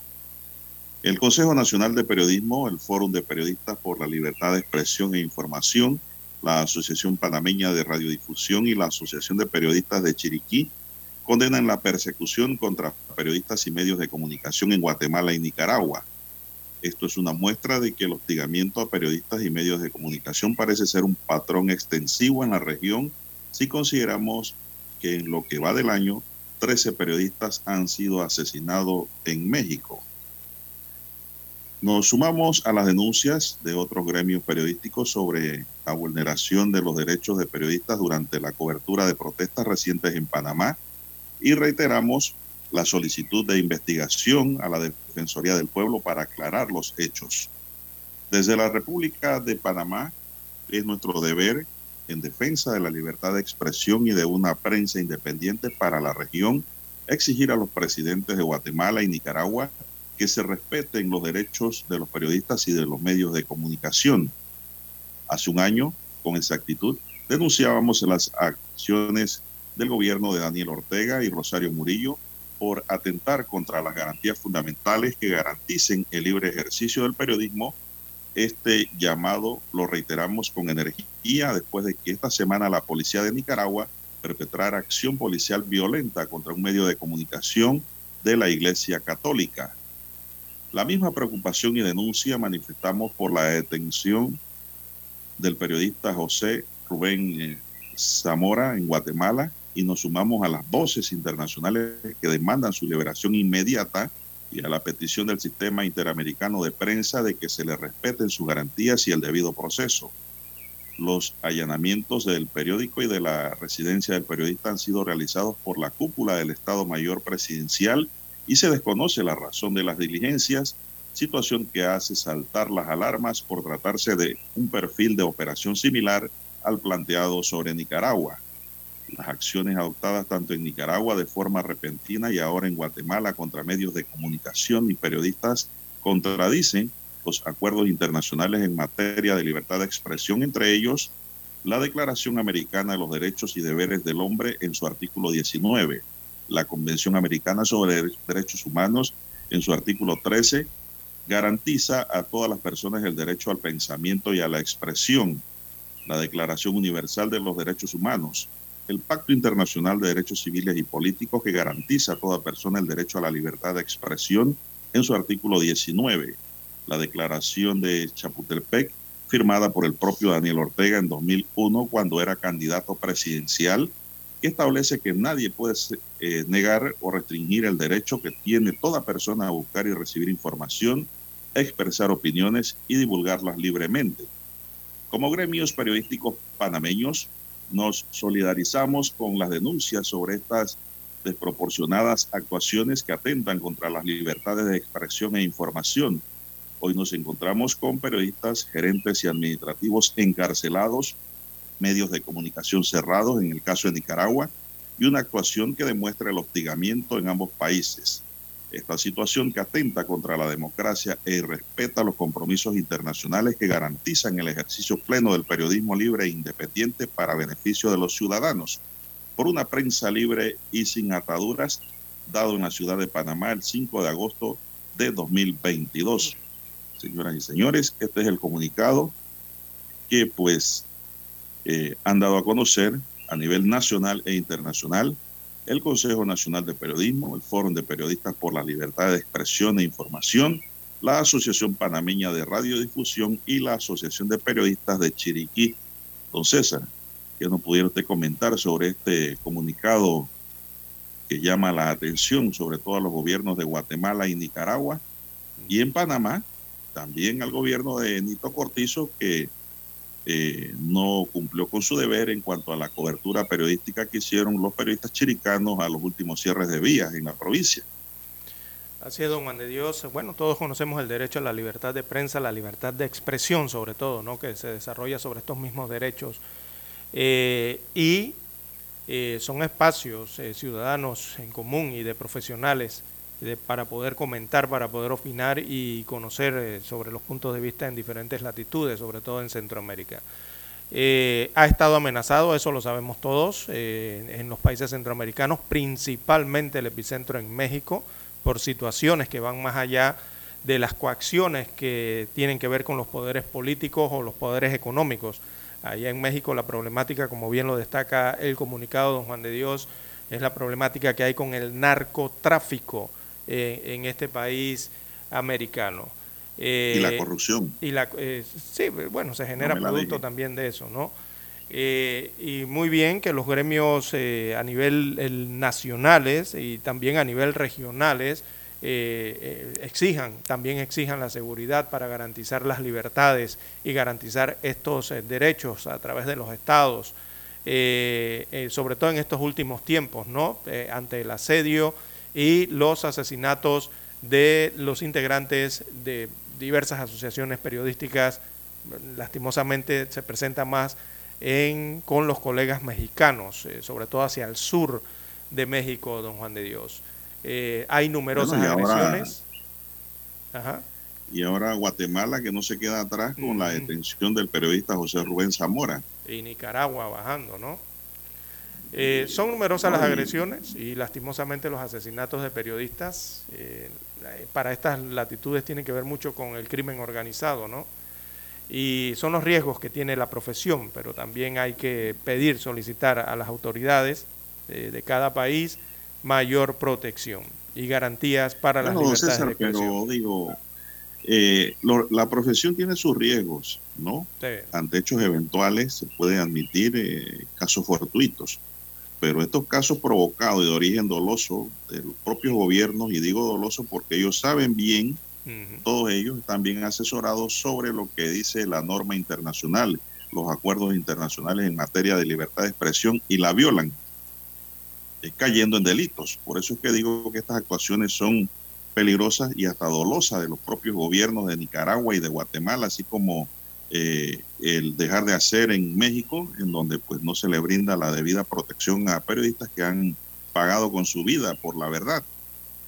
Eso pues nos lleva a la reflexión y a la emisión de este tipo de comunicado para llamar la atención de estos gobiernos y que esto se haga eco a nivel mundial, a nivel nacional y donde eh, llegue pues la información de que un país sin información, don César, sin noticias, sin que se diga la verdad de las cosas, es un país de tipo de orden del corte dictatorial.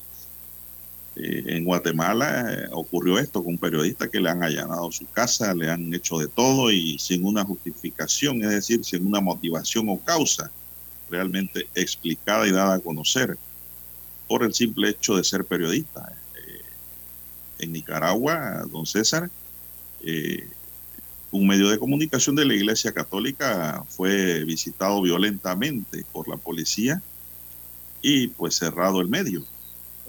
Esto hasta dónde vamos a llegar con esto. Es por eso que surge y emerge este tipo de comunicado, ¿no? Que me imagino también lo harán otros países eh, a nivel privado de sus medios de comunicación para llamar al orden y para que se respete la libertad de prensa, la libertad de información, la libertad de investigación y el derecho a la información, don César. Así es. Bien, son las 7:17. No sé si tienes algo que más que comentar, si no, nos vamos a la importante, Lo importante es de la unión, la unión de los gremios a nivel de cada país, don Juan de Dios, internamente e internacionalmente, que es lo que vemos en este comunicado, ¿no?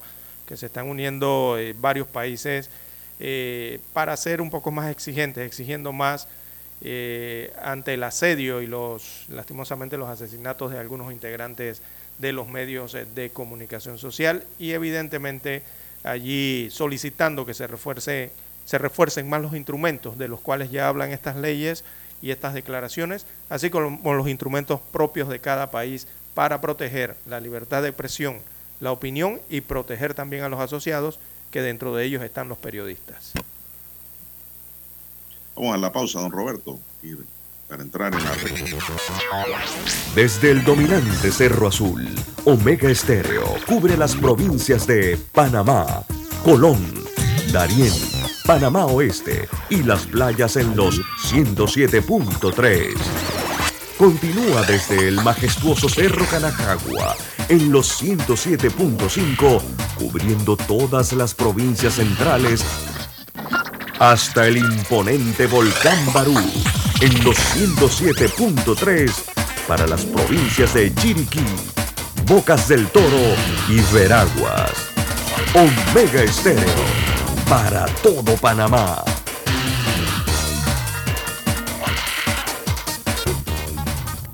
Problemas de tierra, accidentes graves, reclamos a aseguradoras, incumplimientos de contratos, reclamos de herencias, todo asunto civil y penal, consulte al 6614-1445. Ahora contamos con el servicio de asesoría, confección de pliegos de cargos, impugnación y defensa en materia de contrataciones públicas. 6614-1445. Licenciados Juan de Dios Hernández Sanjur y Belkis Hernández Díaz. Desde los estudios de Omega Estéreo, establecemos contacto vía satélite con la voz de América. Desde Washington, presentamos el reportaje internacional.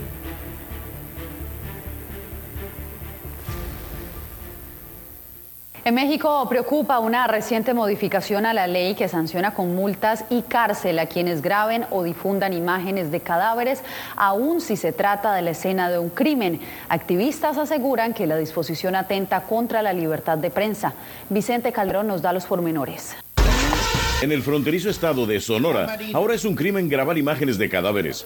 El gobernador y todos los diputados apoyaron modificar la ley para sancionar también a quienes publiquen o compartan fotos o videos de personas sin vida. Por cualquier medio, filtren, distribuyan, compartan imágenes amarillistas e indolentes de personas fallecidas. Aunque reconocen que algunos medios sí son indolentes con el dolor de las familias de las víctimas, los defensores de la libertad de expresión advirtieron que la ley es tan amplia que obstaculiza el ejercicio periodístico. Claramente hay un riesgo de, de, censura para la prensa. El Comité para la Protección de Periodistas dice que no solo los medios se ven afectados. También para los ciudadanos comunes y corrientes, ¿no? Los que simplemente ven imágenes online, por ejemplo, y en ese momento eh, inmediatamente lo difunden. Para Ernesto Macías, un experimentado camarógrafo de televisión en Tijuana, cuando la delincuencia rebasa a los gobiernos, se toman medidas como esta. Es tratar de, de no informar a la gente, de decirles todo está bien,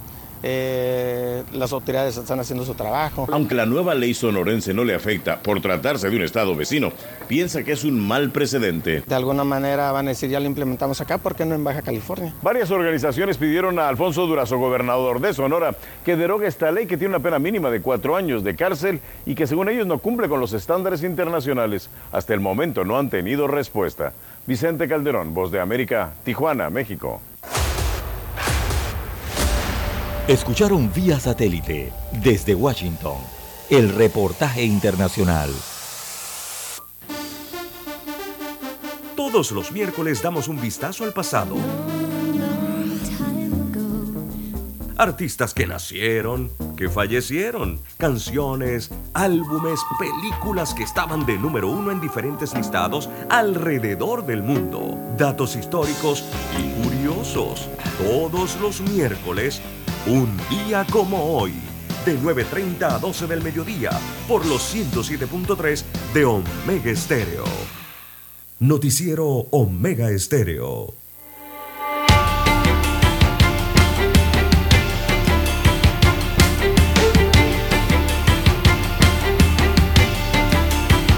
Bien, están en sintonía de Omega Estéreo, cadena nacional. Son las 7.22 minutos. Gracias por estar en sintonía hoy sábado de su noticiero el primero con las últimas, un noticiero para gente pensante, gente inteligente. Gracias.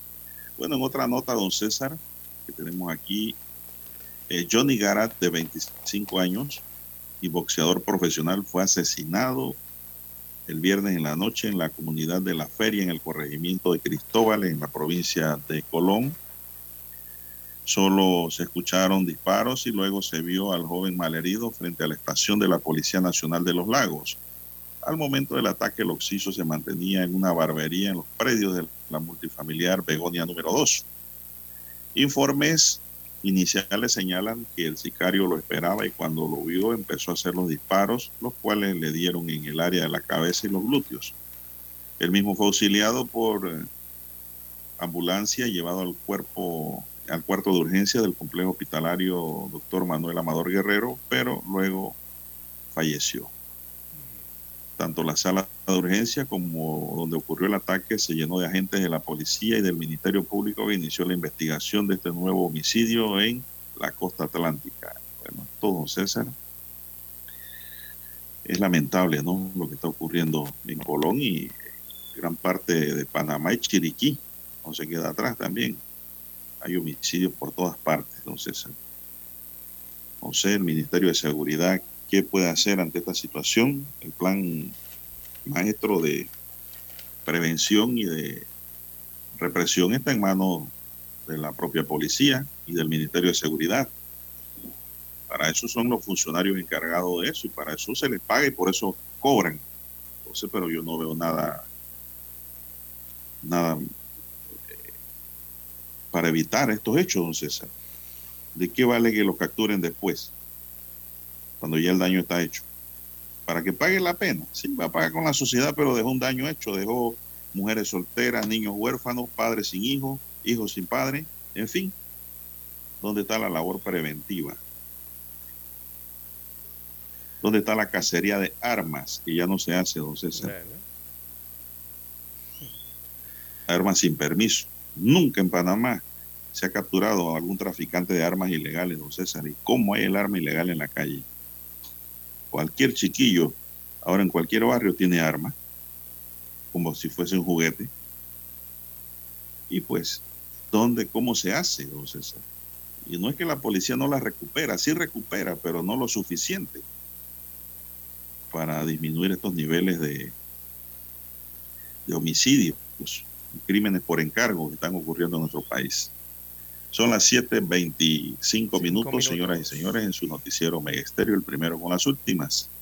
Bueno, eh, más, más, informaciones para la mañana de hoy. Esta de carácter general, don Juan de Dios, eh, finalmente se confirmó que los estudiantes panameños recibirán el segundo pase, el segundo pago, perdón, del pase U, que es un subsidio educativo, y también las becas de concurso, que es otro subsidio educativo no reembolsable.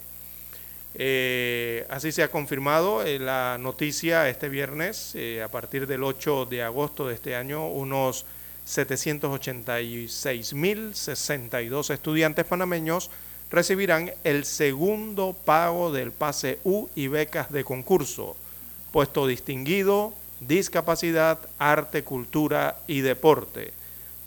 así lo ha informado el Estado, el gobierno central este pago representa un desembolso de 106 millones de dólares eh, para los estudios de los beneficiarios.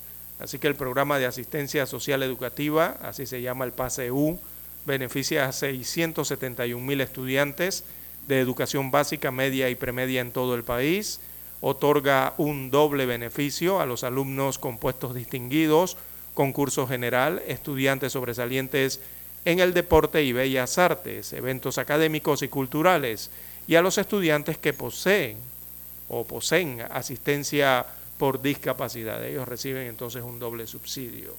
Así que será a partir del 8 de agosto eh, a los padres de familia y acudientes a nivel nacional que eh, tienen estos beneficios del pase U y la beca por concurso. A partir del 8 de agosto serán los desembolsos. Esto regularmente los padres tienen que acceder eh, a la página electrónica del ifaru.gov.pa para revisar allí el calendario de entrega ¿no? de los listados aproximadamente qué días les corresponden. Ya los acudientes saben cómo es el mecanismo.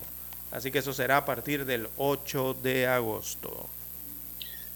Bueno, don César, y en la recta final tenemos ya que la Junta Directiva del Partido Cambio Democrático oficializó ayer viernes la expulsión, revocatoria de mandato y declaración de traición al partido de 15 diputados que no siguieron la línea de la directiva del colectivo en la votación del primero de julio del año pasado y votar a favor de los diputados del Partido Revolucionario Democrático. La decisión de la directiva de este partido se da después de una apelación de los diputados en contra de la sentencia emitida en primera instancia por el Tribunal de Honor y Disciplina de Cambio Democrático en junio pasado. Una fuente del Tribunal Electoral informó que una vez que el supuesto recurso de apelación llegue a la entidad, los tres magistrados tomarán su tiempo para resolver el conflicto en este proceso administrativo. La sanción es para 15 diputados de, de Cambio Democrático que fueron expulsados eh, del partido con la eh, revocatoria de mandato, don César. Bien, son las 7.28 minutos en su noticiero Megesterio, el primero con las últimas. Bueno, don César, aquí me escribe un oyente y dice, eh, si nosotros hemos escuchado hablar de los comités de salud, de los centros de salud en el país, don César. Eh, es un tema interesante y profundo. Sí existen, pero últimamente no he escuchado hablar de ellos. Bueno, el problema, don César, es que dicen que los comités de salud en la provincia de Panamá son para beneficiarse de los recursos que generan los centros de salud y los funcionarios que trabajan allí, porque con eso establecen unas planillas y los nombran. ¿no? Caso contrario, para los comités del interior que hacen rifas, hacen, eh, qué sé yo. Venta de comida. Venta de comida, tarde criolla, para recoger fondos para apoyar al centro de salud. En la ciudad de Panamá ocurre todo lo contrario. Dice que esto se ha convertido en una fuente de botellas, oyente, en los centros de salud. Yo creo que el Ministerio de Salud tiene que tomar carta en el asunto y poner orden. No es que un comité de salud sea malo, sino que el comité de salud es para ayudar, para empolinar, para empujar el desarrollo de la salud dentro del centro de salud y el corregimiento, no para beneficiarse de los fondos que genera el centro de salud, don César. Yo creo que sobre eso el ministro de Salud eh, tendrá que ir estudiando la materia, porque si eso es así, eh, tienen que establecerse unas normas claras en esa materia, don César. Así es no puede ser.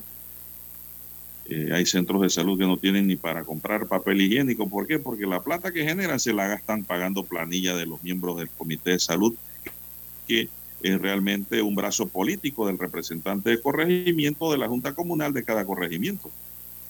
Eso no es para generar empleo, don César, porque los empleos los da el Ministerio de Salud. Eso es para ayudar de manera voluntaria el desarrollo de la salud en el corregimiento. Gracias al amigo oyente que me escribe, pues me toca el tema. Es un tema que nosotros conocemos un poco y hemos comparado los trabajos de los comités de salud del interior con la capital y hacen dos cosas opuestas, una de otra. Esto es una tarea que tiene el ministro de Salud, don Francisco Sucre. ¿Sé el nombre no, del ministro? Entonces, eh, Francisco Sucre, sí. Bueno, es una tarea que tiene pendiente allí él y el gobierno de Nito Cortizo, ¿no? Lógicamente, de poner orden en esto porque no puede ser que los centros de salud no tienen para comprar papelería, no tienen para cambiar un bombillo, no tienen para nada fondos que deben tener para su funcionamiento porque el dinero se va en planilla de los comités de salud. Eso no puede ser, señor ministro. Eso tiene que corregirse, ordenarse y ponerle reglas de juego. Lo vamos a dejar ahí por ahora, como decía don Moyo y Casa. Este es un tema que voy a estudiar porque por ahí tengo la norma para tener eh, mejor elemento de juicio al respecto. No sé si tienes algo más, don César, si no nos vamos. Bueno, nos preguntaban sobre la Asamblea Nacional y los gastos en los últimos años. Eh, bueno, eso simplemente nos preguntan aquí que es un presupuesto modificado. Eh, nada más para darle atención allí rápido, recordemos que al inicio, del, para iniciar el año, se aprueba un presupuesto original, ese es el monto que se aprueba en millones, pero los presupuestos modificados resultan a lo largo del año, que es simplemente eh, resulta de las variaciones que afectan a ese presupuesto original, o sea, todo lo que se le agrega, todos los recursos adicionales que se le aprueban, usted los tiene que sumar y eso al final de año da una cifra que es distinta a la cifra con la cual usted inició el año eh, de presupuesto. Así que ese es el presupuesto modificado. Esos son los presupuestos de los que se están hablando últimamente en el tema del órgano legislativo, la Asamblea Nacional. Que sí, eh, le respondemos al amigo oyente, eh, para el año 2022, eh, al mes de julio ya la Asamblea tiene un presupuesto modificado, o sea, de 200 millones de dólares, 200.4 millones para el mes de julio. y el año no ha terminado, o sea que lo que se espera es que siga aumentando esos gastos. El año pasado, en el 2021, la prensa titula hoy 200.9 millones de dólares se gastó la Asamblea Nacional para el año 2021. Ese es el presupuesto modificado al final del año. Y eh, para el 2020 le adelantamos, eh, según la ejecución presupuestaria, también aumentaron su presupuesto modificado. Ellos en el 2020 tenían de presupuesto original 97 millones de dólares. Con eso arrancaron el año en la Asamblea Nacional. Pero en el transcurrir del año, de los meses, consignaron un presupuesto modificado eh, hasta el mes de octubre del año 2020 de 164 millones de dólares. Eso producto de las partidas añadidas, ¿no? de, todas esas partidas y créditos adicionales. Y eso, eh, si lo sumamos en los tres años, es completamente inaceptable. Bien. Bueno, se nos acabó el tiempo. la próxima semana, Dios mediante, seguiremos tocando el tema, don César. Así es.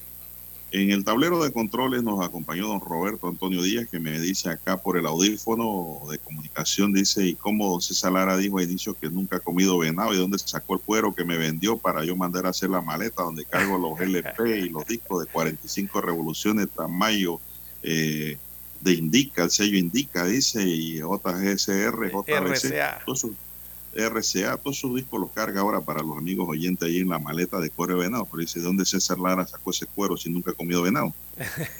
Vuelvo y le repito, es que cuando pequeño a usted le dicen, después que comió el plato, es que a usted le dicen qué contenía el, plato de comida. Usted no se lo dicen antes porque si no, no se lo come. ¿Cierto? Bueno, se nos acabó el tiempo, don César. Don Roberto Antonio Díaz eh, nos acompañó en el tablero de controles. En la mesa informativa les acompañamos. César Lara y Juan de Dios Hernández Sanur. Gracias, señoras y señores, por, su atención. Sigan escuchando Mega Estéreo con su buena música y Roberto Antonio Díaz y nos estaremos escuchando el próximo lunes, Dios mediante. Hasta aquí, Noticiero Omega Estéreo.